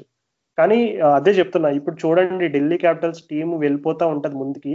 ఎవరు అక్షర్ పటేల్ గురించి మాట్లాడుకోరు. ఒక సిక్స్త్ ఆర్ సెవెంత్ గేమ్లో అక్షర్ పటేల్ స్టాట్స్ చూసి చూడండి మీరే ఆశ్చర్యపోతారు. అంటే these are the kind of things that you know players ఇట్లాగే పికప్ చేసుకుంటారు. నాలెడ్జ్ని ఎప్పుడు కూడా ఇప్పుడు బ్రెండన్ మెక్కలం లాంటి కోచ్ అవ్వచ్చు రికీ పాంటింగ్ ఇట్లాంటి అగ్రెసివ్ అంటే ఈ వీళ్ళ కోచెస్ అన్ని అందరిలో ఉండే ఒక కామన్ ఫ్యాక్టర్ ఏంటంటే I'm going to win the match at any cost అని వాళ్ళు బాడీని కూడా లైన్లో పెట్టేస్తారు. అట్లాంటి impressive captains Brendon McCullum and Ricky Ponting so Ricky Ponting influence అనేది శ్రేయస్ అయ్యర్ కేవలం శ్రేయస్ అయ్యర్కే కాదు అది ఇండియన్ క్రికెట్కి కూడా చాలా బలంగా ఫ్యూచర్లో ఉపయోగపడుతుందని నేనైతే అనుకుంటున్నా. So all in all Delhi Capitals performance అయితే ఖచ్చితంగా నేనైతే ఇంప్రెస్ ఒకే ఒక నెగటివ్ అబ్బా ఒకే ఒక నెగటివ్ ఢిల్లీ వాళ్ళ ఎందుకో నీకు middle order still not firing నీకు రిషబ్ పంత్ ఇంకా ఫామ్లో లేడు మొన్న మొన్న కొట్టాడు కానీ నలభై రన్లు బట్ అవి కాన్ఫిడెంట్గా అయితే కొట్టలే పాపం. నీకు బాగా ఎడ్జిగా ఆడాడు నీకు మిడిల్ కావట్లే బాల్ శ్రేయస్ అయ్యర్ కూడా ఇంకా రన్స్ కొట్టలేదు. పృథ్వీ బాగా ఆడాడు కాబట్టి బాగా కవర్ అయిపోయింది కానీ చూసుకుంటే మొన్న సిఎస్కే తో వాళ్ళు ఆడిన మ్యాచ్లో వన్ సెవెంటీ ఫైవ్ అసలు బిలో పార్ టోటల్ ఆ పిచ్ మీద. ఏ వాళ్ళు బౌలింగ్ ఎక్స్ట్రాడినరీ చేశారు కాబట్టి స్ట్రిక్ట్ చేయగలిగారు కానీ కొంచెం మిడిల్ ఆర్డర్ కొంచెం వాళ్ళ ప్రశ్నార్థకంగానే ఉంది. ధవన్ ఇక టాప్ ఆఫ్ ది ఆర్డర్లో స్ట్రైక్ రేట్ ప్రాబ్లం ఎప్పటిలానే ఇప్పుడు ఉంది. కాబట్టి కొంచెం బ్యాటింగ్ పరంగా వాళ్ళు ఇంకా వాళ్ళ ఫుల్ పొటెన్షియల్ రియలైజ్ కాలే. ఇప్పుడు అదే కదా ఇప్పుడు వచ్చింది అదే. వాళ్ళు బ్యాటింగ్ ఇప్పుడు ఇప్పుడు రిషబ్ పంత్ అంతే అంత ఎక్స్ప్లోజివ్ టాలెంట్ ఇంకా నీకు ఫుల్గా ఆడకుండా అంటే శ్రేయస్ అయ్యర్ కూడా అంతా ఫుల్గా ఆడకుండానే ఇంత బాగా ఆడుతుంటే ఒక్కసారి నీకు బ్లా బ్యాటింగ్ మిడిల్ ఆర్డర్ ఫుల్గా క్లిక్ అయితే ఏమో ఇక అది ఫుల్ పొటెన్షియల్ అప్పుడు చూస్తాం ఢిల్లీ క్యాపిటల్స్ టీమ్ ఓకే ఇంకా ఢిల్లీ క్యాపిటల్స్ అయితే definitely one of the favourites గానే చెప్పుకోవచ్చు ఇప్పటి వరకు. And next moving on last but not the least Kings Eleven Punjab. Kings Eleven Punjab అనగానే అందరికీ నాకు తెలిసి ఫస్ట్ గుర్తొచ్చే పేరు లోకేష్ రాహుల్. ఫస్ట్ మ్యాచ్లో ఒక విధంగా హార్ట్ బ్రేకే ఒక విధంగా షార్ట్ రన్ కాంట్రవర్సీ అనేది రావడం మయంక్ అగర్వాల్ అంత బాగా పెర్ఫామ్ చేసినా ఓడిపోవడం అనేది ఒక హార్ట్ బ్రేకే. కానీ సెకండ్ గేమ్లో వాళ్ళు డెఫినెట్లీ వాళ్ళు అన్ని రక అన్ని విధాలుగా చూసుకుంటే ఒక కంప్లీట్ పెర్ఫార్మెన్స్ అయితే ఇచ్చారు. సో కింగ్స్ ఎలెవెన్ పంజాబ్లో ఇంకా biggest talking point apart from KL Rahul అని అంటే కనుక వాళ్ళ బౌలింగ్లో మొహమ్మద్ షమీ అని చెప్పుకోవాలి. సో షమీ బౌలింగ్ గురించి అండ్ వాళ్ళ ఓవరాల్ టీమ్ స్ట్రెంగ్స్ గురించి ఏమని అనుకుంటున్నారు రాహుల్? మొహమ్మద్ షమి అసలు ఇప్పటి వరకు పోయినేడు వరకు ఐపీఎల్లో అసలు సరిగ్గా యూజే చేయలేదు లాస్ట్ ఇయరే నీకు తను ఫిట్నెస్ అది ఇంప్రూవ్ చేసుకొని ఓ రకంగా టెస్ట్ లెవెల్లో కూడా బాగా ఇస్తున్నాడు అని చెప్పి తీసుకున్నారు. తను వికెట్ టేకింగ్ ఎబిలిటీని లాస్ట్ ఇయర్ కంటే కానీ ఈ ఇయర్ మాత్రం అయితే అద్భుతంగా వాడుతున్నారు కింగ్స్ ఎలెవెన్ వాళ్ళు వాళ్ళ ప్లాన్స్లో. గమనించారు. డెత్లో షమి కొంచెం వేయగలుగుతాడు యార్కర్స్ కానీ యాక్యురసీ అంత ఉంటుందని వాళ్ళు గమనించి డెత్లో ఒక్క ఓవర్ కంటే ఎక్కువ అయితే వేయనియట్లేదు మాక్సిమం ఫస్ట్ పది ఓవర్లలోనే మూడు ఓవర్లు వినో వేయించేస్తున్నారు అది చాలా మంచి స్ట్రాటజీ వాళ్ళు వాడుతున్నది. షెల్డన్ క్వార్టర్లు కూడా వాళ్ళ లెఫ్ట్ ఆర్మ్ యాంగిల్ నిజంగా స్వింగ్ గానీ అది చాలా బాగా చేస్తున్నాడు. తను ఉత్త స్వింగే కాదు తను కూడా నీకు మిడ్ పిచ్ చేసి నీకు బాల్ లేపుతున్నాడు బౌన్స్. కాబట్టి ఇద్దరు ఓపెనింగ్ స్టార్ట్ మంచిగా అయ్యి తర్వాత మనం అనుకున్నట్టే అందరు ఎక్స్పెక్ట్ చేసినట్టే రవి బిష్నాయ్ మాత్రం ఎవరు అంత మంచిగా ఆడుతున్నట్టు అనిపించట్లేదు తను అంటే అంత ఈజీ కూడా కాదు. అంటే తను మిస్టరీ అని కాదు. మిస్టరీ స్పిన్నర్ కాదు రవి బిష్నాయ్ సింపుల్ స్పిన్నర్ కానీ తను వేసే లెన్స్ తను వేసే పేస్ వేరియేషన్స్ చాలా చాలా మస్తు వేస్తున్నాడు. తను గూగుల్ గూగుల్ని పిక్ చేయట్లేదు ఇంకా అది ఒకటి అబ్జర్వ్ చేశాను. కాబట్టి రవి బిష్నాయ్ని డీకోడ్ చేయడానికి కొంచెం టైమే పడుతుంది వాళ్ళకి. ఎంత మిస్టరీ లేకపోయినా కానీ కాబట్టి సెకండ్ స్పిన్నర్ వచ్చేసి వాళ్ళకి మురుగన్ అశ్విన్ ఆడాడు మొన్న.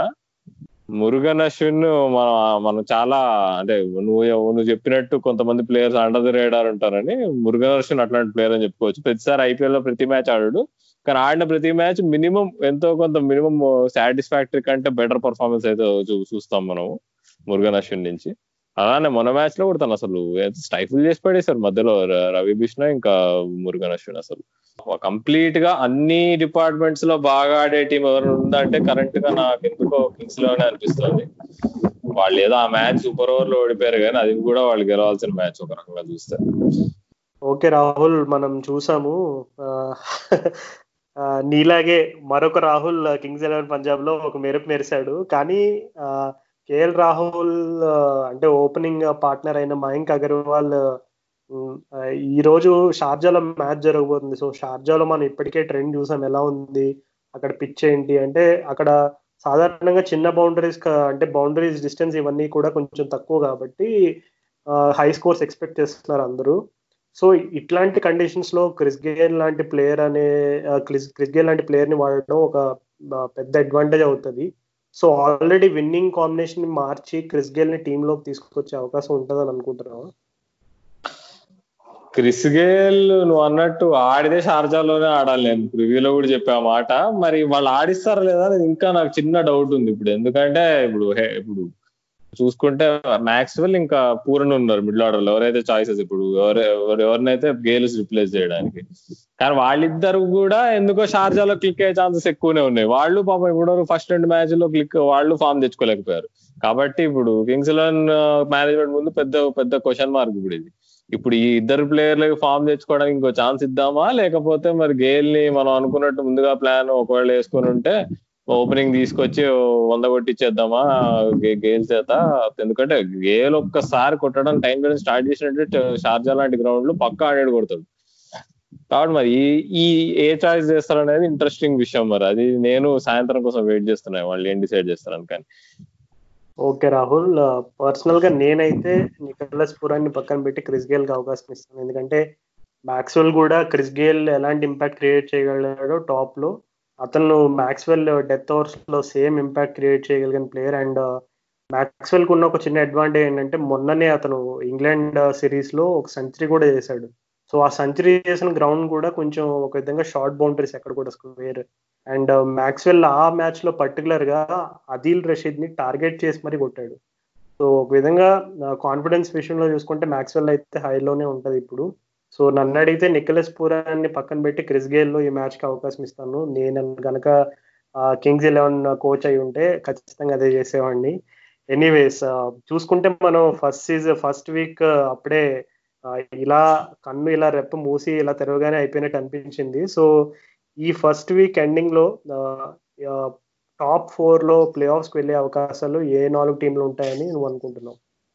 ఓకే నా ఈ ఫస్ట్ వన్ వీక్ చూసిన పర్ఫార్మెన్స్ బట్టి బెస్ట్ ఫోర్ టీమ్స్ ఎవరున్నారు అంటే Kings Eleven Rajasthan Royals Delhi Capitals ఇంకా నాలుగో టీం వచ్చేసి కేకేఆర్ లేకపోతే ముంబై ఇండియన్స్ రెండిట్లో ఒకటి.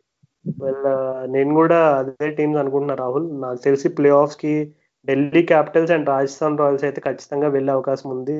కానీ ఇది చేంజ్ అయిపోవచ్చు చెప్పలేము. సిఎస్కే వాళ్ళు మళ్ళీ బాగా ఆడొచ్చు. ఆర్సీబీ వాళ్ళు అనుకున్నట్టే స్టార్టింగ్లో ఫ్యాన్స్ అనుకున్నట్టు పండిట్స్ అనుకున్నట్టు వాళ్ళు మంచిగా ఆడి కంటెంట్స్లోకి రావచ్చు. ఏదైనా జరగచ్చు.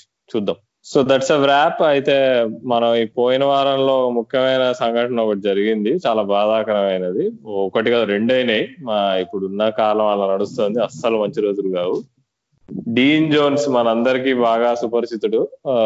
కామెంటరీ అయినా కానీ ప్లేయర్గా అయినా కానీ నాకు చిన్నప్పుడు నా పర్సనల్ మెమరీస్ అంటే డీన్ జోన్స్ ఫస్ట్ టైం నేను చూసిందంటే అసలు ప్లేయర్గా నాకు తెలియదు ఎప్పుడు. ఎందుకంటే చాలా మనం చాలా చిన్నవాళ్ళం కానీ తాను అప్పుడు India Australia two thousand three two thousand four సిరీస్లో అప్పుడు ప్రొఫెసర్ డీనో అని చెప్పేసి మొత్తం అంత గౌను అది వేసుకొని బ్లాక్ బోర్డ్ ముందు కూర్చొని ఏవో స్ట్రాటజీలు రాసేవాడు. స్టాటిస్టిక్స్ పెట్టి అది పెట్టి ఇది పెట్టి. ఒక రకంగా ఆలోచిస్తే అప్పుడు అసలు అంత అప్పట్లో అసలు ఎవరు డేటా గానీ అనాలిసిస్ గానీ ఎవరు చేసేవాళ్ళు కాదు. అలాంటి తను ఒక రకంగా అప్పటి నుంచే తనకు అట్లాంటి థీరీస్ ఉండేవి అసలు. అది చాలా అంటే ఇప్పుడు ఆలోచించుకుంటే చాలా గొప్పగా అనిపించింది ఆ విషయం. నాకు అట్లా గుర్తు అసలు. డీన్ జోన్స్ అక్కడి నుంచి స్టార్ట్ అయిన తర్వాత కామెంటరీ చేశాడు తర్వాత కోచ్ అయ్యాడు. నేను ఎప్పుడో ఎప్పుడు అనుకునేవాడిని. ఎప్పుడు ఐపీఎల్ టీమ్కి ఎప్పుడు కోచ్ అవుతాడా అని. ఎందుకంటే పిఎస్ఎల్లో కూడా చాలా ఇంట్రెస్టింగ్ ఉంటుంది వాళ్ళ తను కోచ్ చేస్తే ఇస్లామాబాద్ యునైటెడ్ టీం అసలు టూ మచ్ ఏంటంటే పోయిన రోజు కామెంటరీ చేశాడు. నెక్స్ట్ డే సాయంత్రం మళ్ళీ కామెంటరీ కావాల్సిన అతను సడన్గా హార్ట్ అటాక్ వచ్చి చచ్చిపోవడం మాత్రం చాలా బాధాకరమైన విషయం. నీకేమైనా ఫేవరెట్ మెమరీ ఉందా? డీమ్ జోన్స్ డీన్ జోన్స్ని నేను గుర్తెచ్చుకున్నప్పుడల్లా నాకు అతను ఫస్ట్ గుర్తొచ్చేది అయితే కామెంటరీనే అతన్ని ప్లేయర్గా నేను ఎప్పుడు అతని ఇన్నింగ్స్ చూడడం జస్ట్ చదివాను కొన్ని ఆర్టికల్స్ కానీ డీన్ జోన్స్ ఎస్పెషల్లీ నాకైతే బాగా గుర్తొచ్చే మెమరీ ఎప్పుడు అతని కామెంటరీయే అతని కామెంటరీ బాగా గుర్తుంది చిన్నప్పుడు. అంటే ఈ షార్జాలో జరిగిన మ్యాచెస్ అవ్వచ్చు చాలా చోట్ల అసలు ఎవరు ఇంత హైప్ ఇంత హైపర్గా మాట్లాడే కామెంటేటర్ నాకు సరిగ్గా తెలిసేది కాదు. నాకైతే ఎప్పుడు అంత అందరూ డీనో డీనో అని పిలిచి నేను కూడా అసలు డీనోన్స్ అనగానే నేను కూడా డీనో అని పిలవగలిగేంత అంటే నాకు డైరెక్ట్ ప్రత్యక్ష పరిచయం లేకపోయినా డీనో అని పిలవగలిగేటువంటి ఆ ఆ సఖ్యత నాకు ఈరోజు వస్తుంది అని అంటే కనుక ఖచ్చితంగా డీన్ జోన్స్ కామెంటరీ ద్వారా నాకున్న మెమరీసే చాలా షాక్ అయ్యాను నేనైతే అసలు ఫస్ట్ ఆఫ్ ఆల్ ఆ న్యూస్ నమ్మడానికే టైం పట్టింది. So it's very sad day అసలు తను కామెంటరీ గురించి కానీ ప్లేయర్గా చాలా మంది మర్చిపోతారు. నిజంగా నువ్వు చెప్పినట్టు తను ఒక రకంగా రెవల్యూషనైజ్ చేశాడు వన్ డే క్రికెట్ని అసలు. ఇప్పుడు మనం చూస్తున్న టాక్టిక్స్ అని సగం డీన్ జోన్స్ కనిపెట్టిన చాలా మంది అంటారు. తనకి ఆస్ట్రేలియన్ క్రికెట్కి అసోసియేషన్కి మంచి సంబంధం లేకపోవడం వల్ల తనకి క్రెడిట్ ఇవ్వడం తగ్గు తక్కువ కానీ మనం చాలా ఇప్పుడు వైట్ బాల్ క్రికెట్ స్ట్రాటజీస్ ఆయన చాలా మంది నమ్ముతారు. ఓకే. అది డీన్ జోన్స్ సంగతి ఇలా ఉంటే ఇంకో విషయం అసలు. మొత్తం భారతదేశంలో అందరూ బాధపడే విషయం ఇప్పుడు అందరూ నేను ఇంకా బాధపడుతున్నా అసలు. ఒక ఒక డే దాటిపోయింది రెండు రోజులు అవుతుంది ఆల్మోస్ట్. ఎస్పీ బాలసుబ్రహ్మణ్యం పోవడం మాత్రం అసలు ఒక రకంగా బాగా అసలు నేను ఎప్పుడు ఇంత పర్సనల్గా ఫీల్ అవ్వాలి అనిపించింది నాకు. అసలు తను చాలా మంది తను సింగర్ గానే తెలుసు కానీ మనం తెలుసుకోవాల్సింది ఏంటంటే తను క్రికెట్ క్రికెట్ అంటే కూడా చాలా ఆయనకు చాలా ఇష్టం. ముఖ్యంగా స్పోర్ట్స్. స్పోర్ట్స్లలో నీకు అప్పట్లో నీకు విశ్వనాథన్ ఆనంద్ ఏదో చెస్ క్లబ్ ఆడుతుంటే దాన్ని స్పాన్సర్ చేసేవాడట ఎస్పీ బాలసుబ్రహ్మణ్యం. కాబట్టి తను స్పోర్ట్స్ మ్యాన్ ఎట్ హార్ట్ నీకు క్రికెట్ కూడా ఎప్పుడైనా చెన్నై బేస్డ్ ప్లేయర్స్ ఎప్పుడైనా బాగా ఆడితే ఆయన ఖచ్చితంగా వాళ్ళకి దినేష్ కార్తిక్ అయినా నీకు విజయ్ శంకర్లు వీళ్ళందరినీ బాగా ఎంకరేజ్ చేసేవాడట. నీకు ఎవరైనా ఎవరైనా పర్సనల్ కాంటాక్ట్ ఉంటే ఇమీడియట్గా ఎవరైనా బాగా పర్ఫామ్ చేసి ఫోన్ చేసి కంగ్రాచులేట్ చేసేవాట కాబట్టి అందుకే మనం చూసాం కూడా రియాక్షన్స్ చూస్తే నీకు ప్లేయర్స్ అంతా నీకు ట్వీట్ చేశారు. అనిల్ కుంబ్లే నుంచి నీకు రవిచంద్రన్ అశ్విన్ వరకు అందరికి అందరికి పర్సనల్ కాంటాక్ట్ ఉంది ఎస్పి బాలసుబ్రహ్మణ్యంతో అదే నీ నీ ఫేవరెట్ బాలు సాంగ్ ఏంటి రాజు? నాకు తెలిసి ఇట్లాంటి కష్టమైన క్లిష్టమైన ప్రశ్న నన్ను ఎవరు అడగలేదు. ఎందుకంటే ఎస్పి బాలసుబ్రహ్మణ్యం అనేది ఒక గాన సముద్రం. సో గాన సముద్రంలో ఒక నీటి బొట్టు విలువ ఎంత అంటే నేనెంత నేను అలా చెప్పగలను. సో అద్భుతంగా చెప్పారు అది అంతకంటే నువ్వు ఇంకేం చెప్పొద్దు అసలు. అంతే. ఎందుకంటే ఎస్పి బాలు అని నాకు బాగా ఇష్టం. అంటే లైక్ ఎస్పి బాలు అనే పేరు నాకు బాగా మైండ్లో ఉండిపోయింది. అది ఫిక్సేట్ అయిపోయింది. ఎందుకు అంటే కారణాలు కొన్ని ఉన్నాయి. దానికి ఒక ముఖ్య కారణం ఏంటంటే నాకు ఎస్పి బాలు సాంగ్స్ అనేవి ఆఫ్ కోర్స్ చిన్నప్పటి నుంచి వింటూనే వస్తా ఉన్నాం. కానీ నేను ఇంజనీరింగ్ చదివే టైంలో మా ఫ్రెండ్ ఒక అతను పాడుతా దేవలో పార్టిసిపేట్ చేశాడు. సో పార్టిసిపేట్ చేసినప్పుడు అతను డైరెక్ట్గా బాలసుబ్రహ్మణ్యం గారితో కలిసి అతను వర్క్ చేయడం అండ్ అతని ఫీడ్ ఫీడ్బ్యాక్ ఇవన్నీ కూడా నాతో చాలాసార్లు షేర్ చేసుకున్నాడు. సో షేర్ చేసుకున్నప్పుడు నాకైతే లిటరల్గా అప్పటి వరకు తెలిసిన ఎస్పి బాలు ఆ సింగర్గా ఈ పాట ఆ పాట అని తెలుసు. బట్ ఎప్పుడైతే నాకు మా ఫ్రెండ్ అతని పర్సనల్గా ఎలా ఎస్పి బాలు గారితో అతని ప్రయాణం ఎలా ఉందో అదంతా షేర్ చేసుకున్నాడు. నాకు ఇంకా చాలా ఇంట్రెస్టింగ్ విషయాలు తెలిసినాయి. నువ్వు అన్నట్టుగానే ఎస్పి బాలు గారికి క్రికెట్ అంటే చాలా అమితమైన అభిమానం. అండ్ టెన్నిస్ కూడా బాగా ఫాలో అయ్యేవారు. అండ్ అతను ఒక విధంగా చెప్పాలంటే is a very sports men at heart నువ్వు అన్నట్టుగానే. సో చాలా సందర్భాల్లో అతను రీసెంట్ గానే నేను ఒక షోలో అతను ఇంటర్వ్యూస్ అనేవి చూశాను. సో చూసినప్పుడు నాకు అనిపించిన విషయం ఏంటంటే ఎస్పి బాలు గారు అంటే ప్రపంచంలో అతను అతని సాంగ్స్కి ఏ విధమైనటువంటి ప్రాముఖ్యత ఉందనేది మనం కొత్తగా చెప్పనవసరం లేదు. కానీ అతని జర్నీ చూసుకుంటే అందరూ అనుకుంటారు ఎస్పి బాలు అంటే ఒక లెజెండరీ సింగర్ అసలు అసలు ఒక శిఖరం పైన ఉండేటువంటి వ్యక్తి. ఆయనకేంటి అడ్డు ఆటంకాలను అనుకుంటారు చాలా మంది కానీ అతని జర్నీలో అంటే అంత లెజెండ్ అయి ఉండి కూడా అతని జర్నీలో చాలా రకమైనటువంటి ఒక విధంగా చెప్పాలంటే కష్టమైన సందర్భాలు చాలా ఫేస్ చేస్తారు ఆయన. కష్టమైన సందర్భాలంటే నేను మాట్లాడేది ఒక money financial point of view రకమైనటువంటి కష్టాలు కాదు. అంటే సాధారణంగా ఒక ఒక లెజెండ్ అని గుర్తింపు తెచ్చుకోవడం ఒక విషయం అయితే ఆ లెజెండరీ అనే పేరుని కాపాడుకోవడం ఇంకొక ఎత్తు. సో ఒక విధంగా చెప్పాలంటే ఎస్పి బాలు గారు ఆ రెండిట్లోనూ సక్సీడ్ అయ్యారు. కానీ ఆ సక్సీడ్ అయ్యే క్రమంలో అతను చాలా అవమానాలు చాలా ఒక రకంగా ఇబ్బందికరమైన పరిస్థితుల్ని ఎదిరిది అతను ఎందుకు అంత గొప్ప లెజెండరీ సింగర్ అయ్యారంటే కేవలం అతని గానమే కాదు అతని అతను ఎలాంటి ప్లేస్లో ఉన్నా అతను మనుషుల్ని మాట్లాడే పలకరించే విధానం కానీ పాటల్ని అతను ప్రేమించిన విధానం కానీ ఒక విధంగా చెప్పాలంటే పాట అనేది ఒక మనిషి అయితే ఆ పాటకు ఉండే గుండెకాయ ఎస్పి బాలు గారు. సో నేను అంతకంటే చెప్పలేను. నాకు చిన్నప్పటి నుంచి పాటలన్నా మ్యూజిక్ కన్నా చాలా అభిమానం. ఎస్పి బాలు గారు అంటే మరింత అభిమానం. సో ఆ ఆ న్యూస్ తెలియగానే నాకు ఒక ఫైవ్ మినిట్స్ అయితే నేను నాకు ఏం చేయాలో తెలియక ఎస్పి బాలు గారి ఫేవరెట్ సాంగ్ నాకు పర్సనల్గా నాకు బాగా ఇష్టమైన పాట అయితే కొత్త బంగారు లోకంలో నీ ప్రశ్నలు నీవి ఎవరు బదిలివ్వరుగా అనే పాట ఉంటుంది. సో వెంటనే నేను ఆ పాట పెట్టుకుని విన్నాను కాసేపు. సో ఆ పాట విన్న తర్వాత మళ్ళీ ఐ ఫెల్ట్ లిటిల్ బెటర్ అని చెప్పాలి.